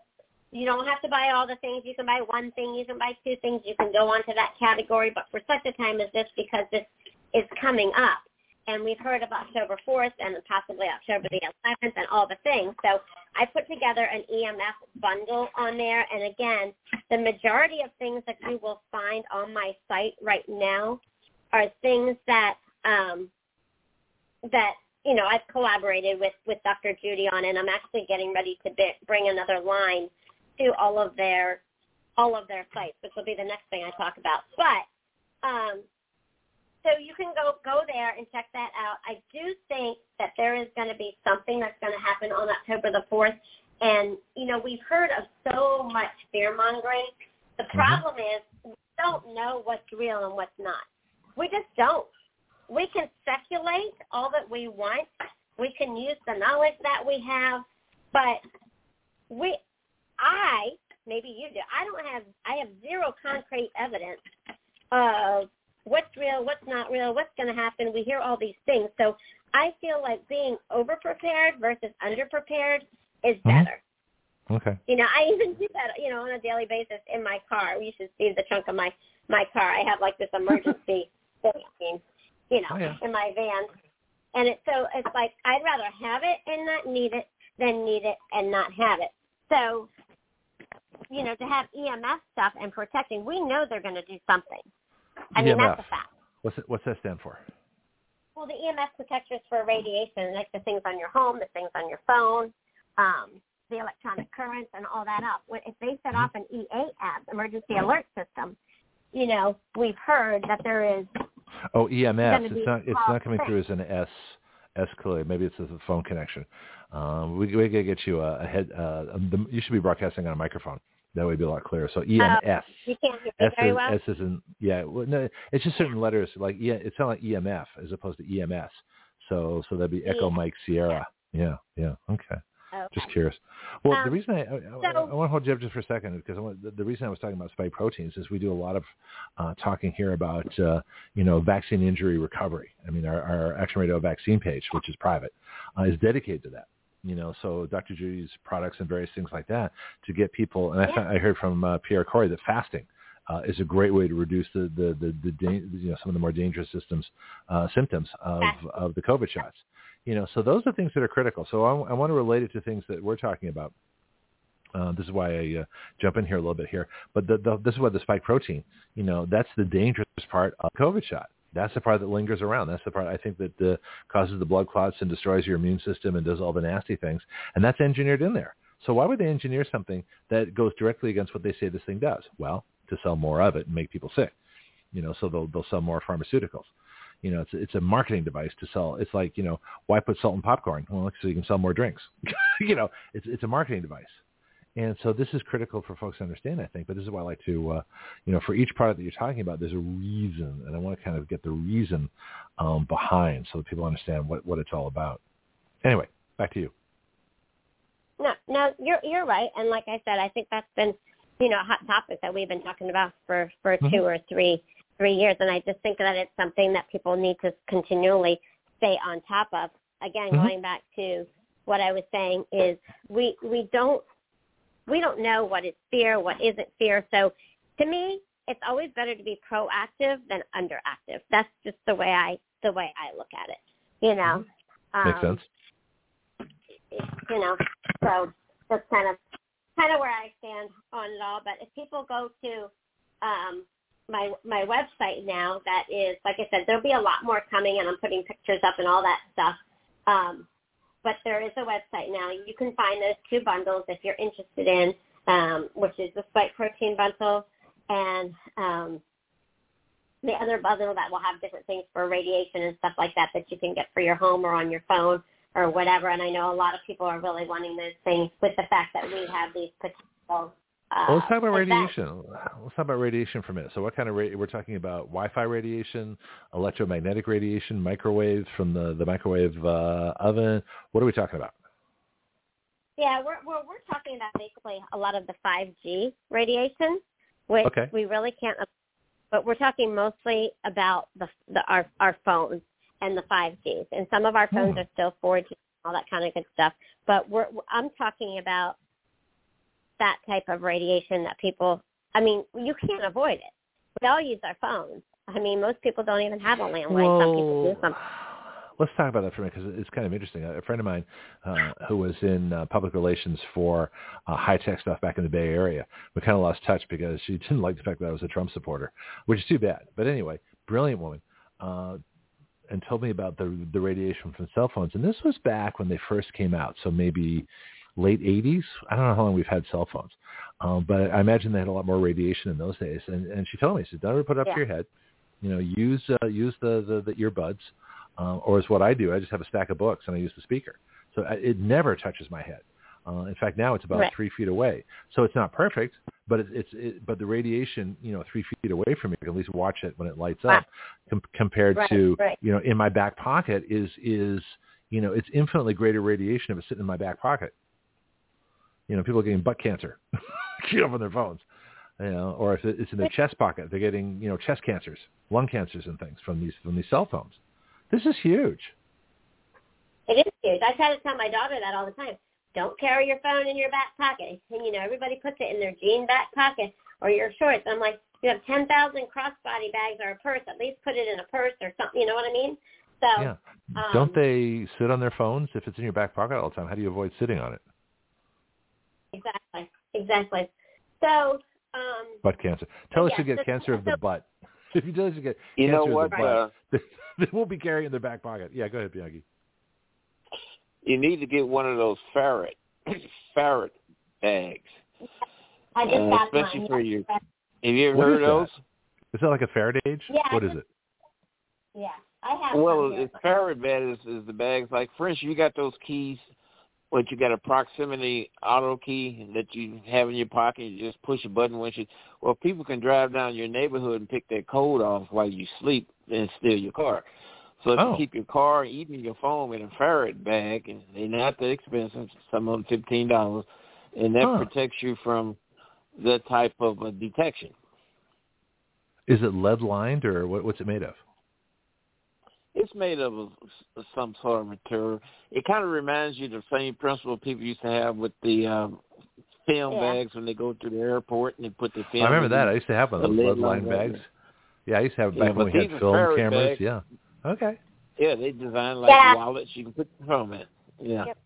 I just bought some for uh, myself and my daughter. I got to get her to to use them. And like I said, I think I think everybody over the past couple of weeks, I mean, just weeks, has had a heightened awareness because of all the potential things that they're going to do October 4th, 11th, and that's why I bring this subject up. Is that I I, I think you know we don't know is this going to be a real thing? Is this a scare tactic? Is whatever? But being prepared. So buying buying those things on the back of your phone and you know, even prior to this and after all this, you know, I've just recently I don't have a landline and I don't have family here. So I'm always used to I mean it's just habit, right, Mhm. of putting my phone on my nightstand.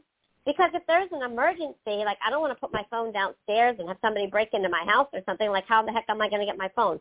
So, you know, it's almost like for me, I feel like you're damned if you do and you're damned if you don't. I want to make sure Hmm. I have it easy accessible. If something happens to one of my parents that night, I want to Right. make sure something, you know, the phone rings and I hear it, you know, and if I have to grab my phone real quick and call 911, I, I don't want to have to go digging under, you know, go into my closet and go in a safe, safe deposit. You know what I mean? It's like, how, how much is overkill? No pun intended. I mean, you just, I don't know. I don't know. So the ferret bags are really good. I have been at night keeping my phone on, and I have actually been putting it in my nightstand drawer, in the drawer, um, at night.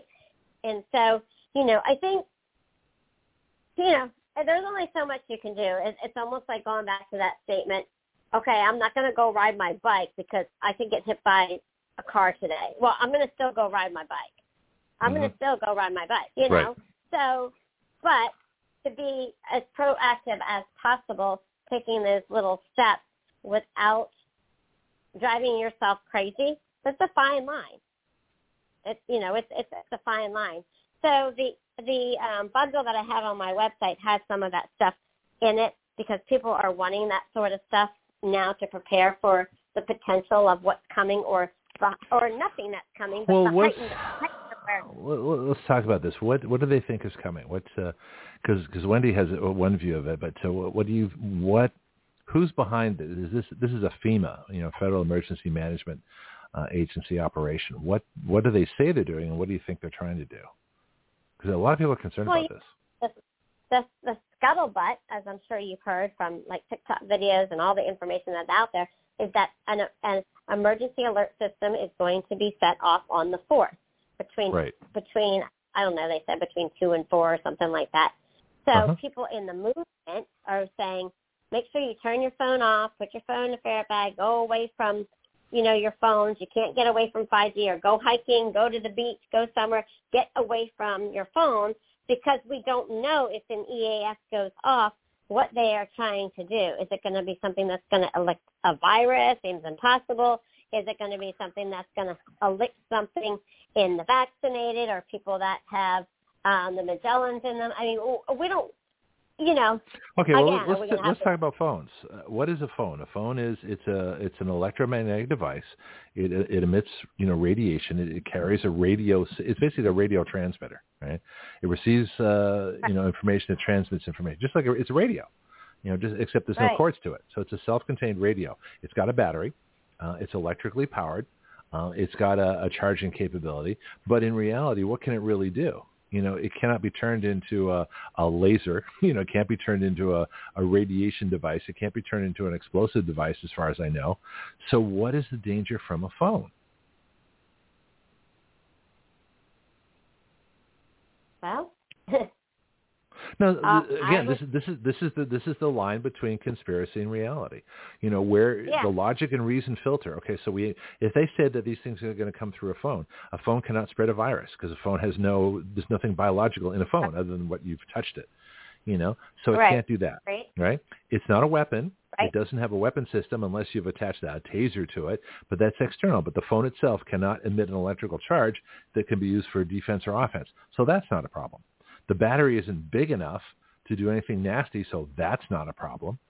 So what can it do? Other than turn on, turn off, it can. They can strip all your information. Maybe I mean that's possible. They can, uh, you know, but most of the mine's on my computer anyway. You know, so Uh-huh. what? So what can it do? What are these people afraid of that the phone can do to them uh, on April on October fourth at uh, two p.m. What, what are they worried about? I think people are worried more about the intense 5G radiation and the potential harm that it could do to one's body, anybody, you know. Okay, but that happens Um, all the time anyway. Your phone is always emitting radiation. This is why I never leave it close to me. And if I, I carry it in a pocket, on the rare times I carry it in a pocket, it's either off, but it's always on the outside of my wallet. So I get that extra inch of, of distance. That that distance is huge. It's not touching. When a phone's touching you, you know, or if you keep it an inch away from you, that's a huge reduction. It's like a 95, 98% reduction in radiation by just being an inch away from you. It's Right. only really bad the closer it is. to- you. If it touches you, touches your brain, you got a problem. But if you talk on a phone like I do, sitting on a stack of books where it's about a foot away from my head, you know, I mean, it may not sound the best, but I'm not getting radiation either because there's, there's a lot more distance. So what Yeah, I'm on- are the? Yeah, Just, but you see what I'm getting at though? Yeah. So maybe Yeah, the anxiety, maybe the maybe the real goal is the anxiety and the fear. You know, fear is what drove COVID shots. People got COVID shots because they were scared of dying. They didn't investigate whether the damn thing worked or not. They didn't investigate alternative treatments that they wouldn't have, which would have, and the whole, our whole point from February of 2020 was that ivermectin, well, didn't know about ivermectin, but hydroxychloroquine, vitamin D, vitamin C, uh, zinc, stop COVID. There is no pandemic. We were saying that since February. So we had knowledge. So we were never afraid. So this is what I'm trying to do now. If we have knowledge of what our phone does, then there's really not a lot to be afraid of from the phone. Now, there's a lot to be afraid of from the government policy and the, the sinister, evil people that want to control everything. So what's so is the intent? And this is why I haven't put a lot of stock in this, and I haven't talked about it a lot, uh, except when it comes up on the show. But is the intent to just to generate fear for the sake of generating fear for some other reason? Yeah. And how does that affect Yeah. your immune system? Good question. Very well, good fear question. destroys it, doesn't it? Doesn't doesn't fear destroy your immune system? Yes. Okay, so Yeah. maybe that's so. If the if the immune system's destroyed, where are people going to turn? You know, for help? Big Right. pharma, No, right? that- Yeah. Yeah. Okay, so maybe October fourth has nothing to do with phones and has everything to do with creating fear. Maybe. That's what I'm saying. May, maybe, maybe not. Well, I mean, that's what know. that's what I'm asking. That's why I'm asking the question. Yeah, it could very well could. Did that come up in your conferences? Um, that particular subject, no, it has not. It should have. No, it did not. Nope. So how come? So so so so given that now we just went through a very logical now I'm not a scientist, I'm not an engineer, okay? I'm not an electrical engineer. I don't have you know, uh clairvoyant knowledge of cell phones. But doesn't that make sense? What we It just went through? Okay. It does. So then yeah. So here's the thing. So Okay. we talk about a lot about what's not in the news. So what's important what is in the news is important, but what's more important is what's not in the news. That's not in the news hmm no one's talking about October 4th as a propagandistic, fear-based uh, thing just to scare Correct. people again. And once they're scared, uh, I, I believe the government scares you to make you susceptible to another message. You know, what if a new Mhm. COVID shots rolled out October 5th Right. to cure the radiation. Right. So, what, so what if there's a radiation vaccine? What if there's a, you know, some drug to, to prevent, you know, excessive phone radiation? I mean, I don't know. I'm just wildly speculating here. But is there Right, right, any right. effort to, you know, s- but this would, you know, if if you're if you're a sinister, if you're in the the the the Dr. Fascist and the health Nazi, you know, government corporate fascist, you know, medical conspiracy to kill a million people, and that was real, by the way. Um, Right. right. why wouldn't you? Why wouldn't you scare people again with phones? Everybody's got one. And Oh no. Again, you're you have a point, which is what I was saying. You have to use your discernment, and, and the and the and the and the problem is, I'm going to say this again. You know, it's my perspective. We can only go by our our, our common sense knowledge what is real and what isn't real Mhm. until we know. Y- You know, so May, what- may the fourth be with you, not against Right. you. Sorry, I'm teasing. right. So, Do you think anything's going to so happen? I'm I'm skeptical. I I, I think it's a fear too. test. Yeah, I don't think anything's going to happen. me too. Me too. Yeah. Okay. Um, but um, I'd like to mention, and we can pick this subject up, you know, another time. But just for some people to think about. So the new, um, it well, it's new to, to well, it's not really new to me, but it's something that I'm digging into more because new, um, you know, um, supplementation that's natural that I am providing to my clients right now is Okay. I have been digging into um, epigenetics. Has What's anybody that? heard of? You've probably heard of that, Nope. right? I n- nope. So ep- epigenetics. You might have told me before. It's the, Yeah. It's it's the study of changes in the cell function that don't that do not that do not involve alteration in the DNA sequence. So it's factors such as DNA methylation rather than by change in the sequence of base pairs in the DNA itself. So it's not going to change the DNA itself, but it changes the meth- meth- methylization, which means the health of the cells. And so I just recently, over the past, I would say, four weeks, um, became knowledgeable of some all-natural supplementation from God's earth um, that is actually found in, if people don't know what the PDR is, it's the physician's desk reference, which mm-hmm. when you go to an MD or a doctor and they prescribe you a pharmaceutical drug, that's like their holy grail Bible, where they look up drugs to give you, or you can go to a PDR online if you're taking whatever drug, right? And you can go look it up. Specifically, mm-hmm. what's in it, side effects, what's supposed to do, all all the things.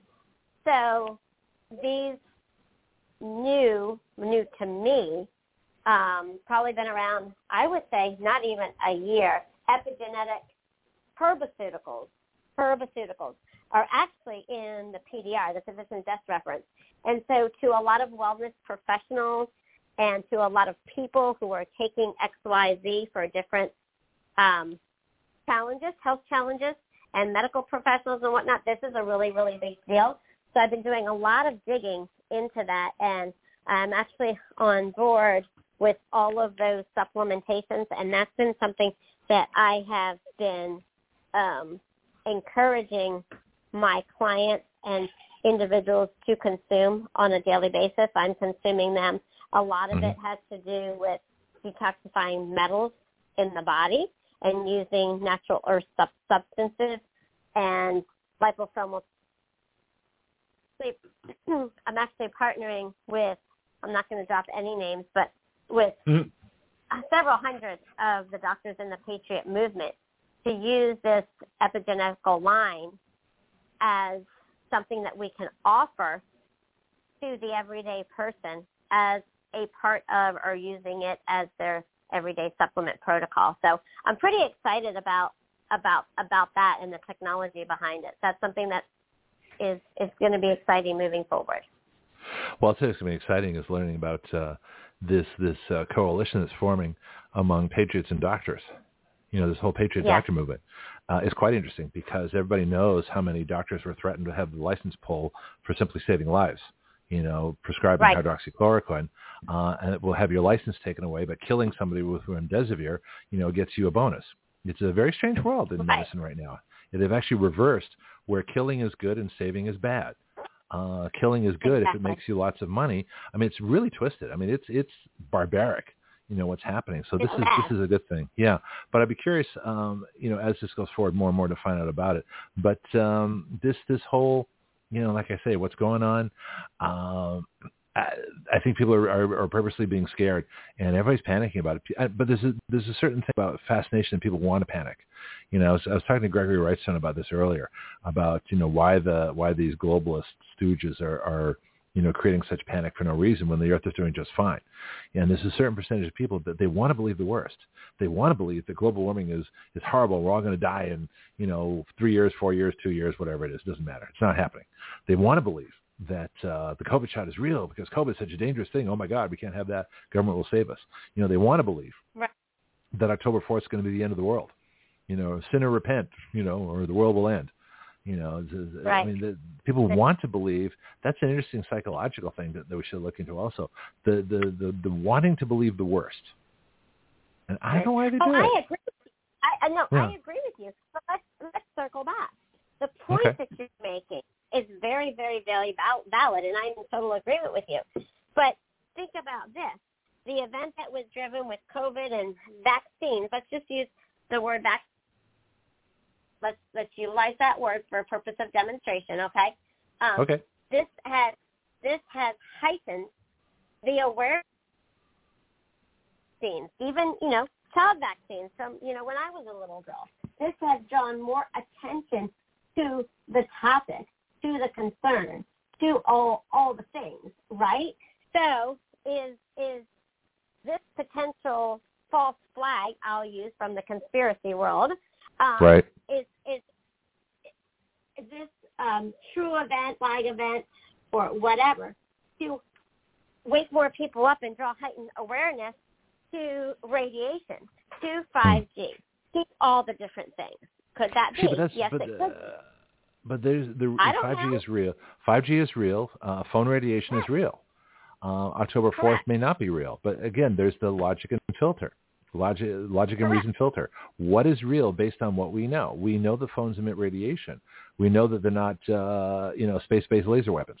you know, so so draw No, no, no, no. I get it. You- I get Yeah. it. But the whole Uh-huh. radiation thing, the whole radiation thing that a lot of people in the natural wellness community Mhm. have been talking about for a long time. You know, Yeah. it's one of those things we take advantage of or poo-poo. Like my daughter, when I hound her about radiation from her phone and stuff, she doesn't give a rat's ass rear end. No, I because mean, she's you know always I mean? grown up with phones. Nothing's happened to her personally, uh, and she she doesn't have any friends that have any problems. But you know, wait wait twenty years. you know, I know, Uh, wait these things- 20 these years. well, that's So- the point I'm trying to make. Is, Yeah. is this to bring heightened awareness of, hey, you know, it may not be affecting you now, but in 20 years from now, you know, from carrying your phone in your back pocket, could you have ovarian cancer? Could you this? And I mean, I'm one to talk because, Mm. you know, I'm very much aware and I take as many precautions as I can. Again, for emergency purposes, I was I sleep with my phone by my bed because I don't have a landline, and it's it's a safety thing for me, or that's the excuse I use. But that's a real thing. If somebody breaks into my house, again, I don't want to have to go digging or going somewhere and trying to turn on my phone, wait until it powers up, and call nine one one. now So- I, I recommend so I recommend a series of weapons: knives, guns, swords. You know, Exactly. tasers, stun guns. You know, I- and you don't have to mention that stuff on the air. but I'm just saying that uh, a preponderance of weapons But can put you in a much better position. Yeah, and a phone. Yeah. Okay. Yeah. Yeah. Hey, we got to So go soon. We're we're we're kind of in overtime now, so just to let you know, we're going to be summing up here in a bit. This has been interesting. Okay.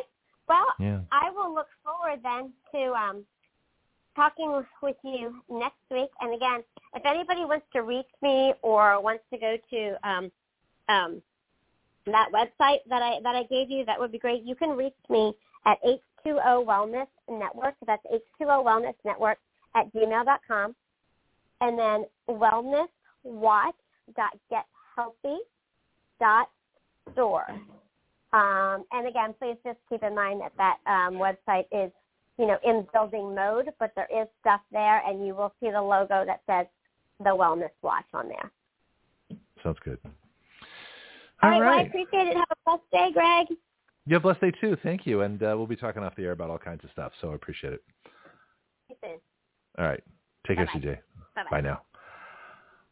Oh boy, another great show. this was fun, and so we had uh, just a, a whole variety of, uh, of of different people. Again, Bianchi uh, was really great to spend a lot of time with me today on the show. Uh, Gregory Wrightstone and then uh, CJ, and so yeah, so podcasts will be out in about you know just a little bit by they'll be about ten fifteen standard time. Uh, about 50 minutes the show ends is when the, the podcast is ready. Please share it. You know, uh, share all the stuff that we do here, and uh, we have uh, a variety of bills that need sharing too. So there's a lot of things that need doing. Anyway, back tomorrow. Tomorrow's Friday, and so we have a couple of different guests. I'll have to check on them. I know one's coming. Um, we've got uh, the, the Women's Firearm Academy, um, which is run by a dude, which is kind of uh, John Delmonico. So he'll be on tomorrow at, at uh, 8 o'clock Central Time. Uh, 9 o'clock, no, he'll be at 9 o'clock Central Time. I have another guest I have to talk to you about 8 o'clock. I just got to confirm that, and then I'll, uh, I'll, I'll be naming names at that point. And then our usual folks in the beginning, uh, Tara D with the Santa Rosa Animal uh, County uh, sh- Animal Shelter. Santa Rosa County Animal Shelter Report. There we go. It, I'm, I'm tired. It's the end of the show. Uh, and Derek Park with our financial report. And then we have a couple of hours of uh, hopefully gun stuff. It's to be kind of fun.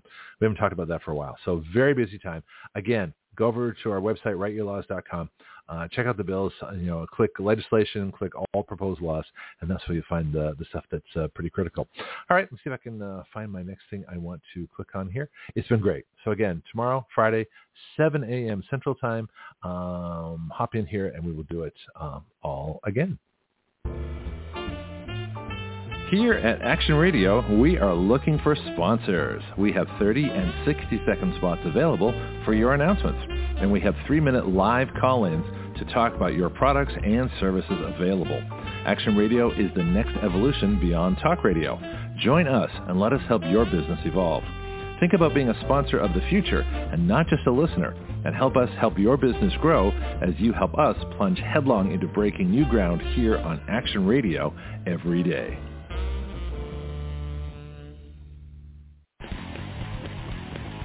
This is Greg Penglis for Strikeforce, your source for pure energy. Strikeforce is a concentrated energy drink that turns a half liter of your favorite beverage into an energy drink. You make your energy drink yourself. Action Radio is an affiliate of Strikeforce, so our listeners get a 20% discount. All you do is add our code WYL to the discount code window at checkout. WYL comes from our website, Write Your Laws. So you can get your energy drink, a 20% discount, and help Action Radio change the relationship of we the people to our government. Not bad. Strikeforce is at strikeforceenergy.com. That's strikeforceenergy.com. Start your engines.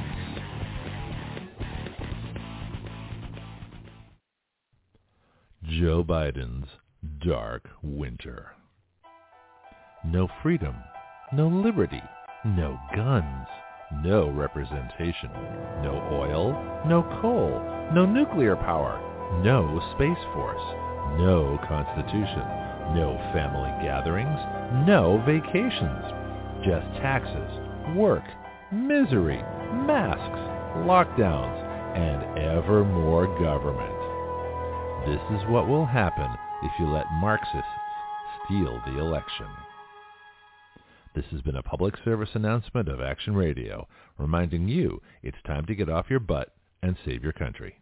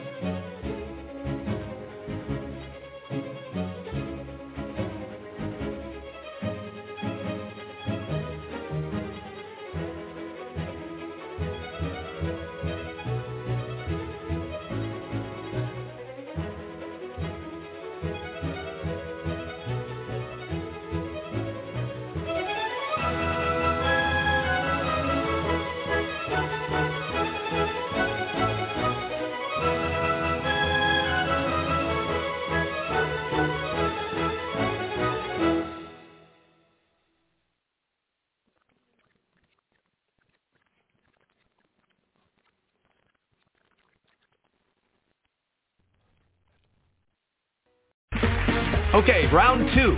Name something that's not boring. A laundry? Ooh, a book club. Computer solitaire, huh? Ah, oh, sorry, we were looking for Chumba Casino. That's right. ChumbaCasino.com has over 100 casino-style games. Join today and play for free for your chance to redeem some serious prizes. ChumbaCasino.com. No purchase necessary. Full prohibited by law. 18 plus. Terms and conditions apply. See website for details.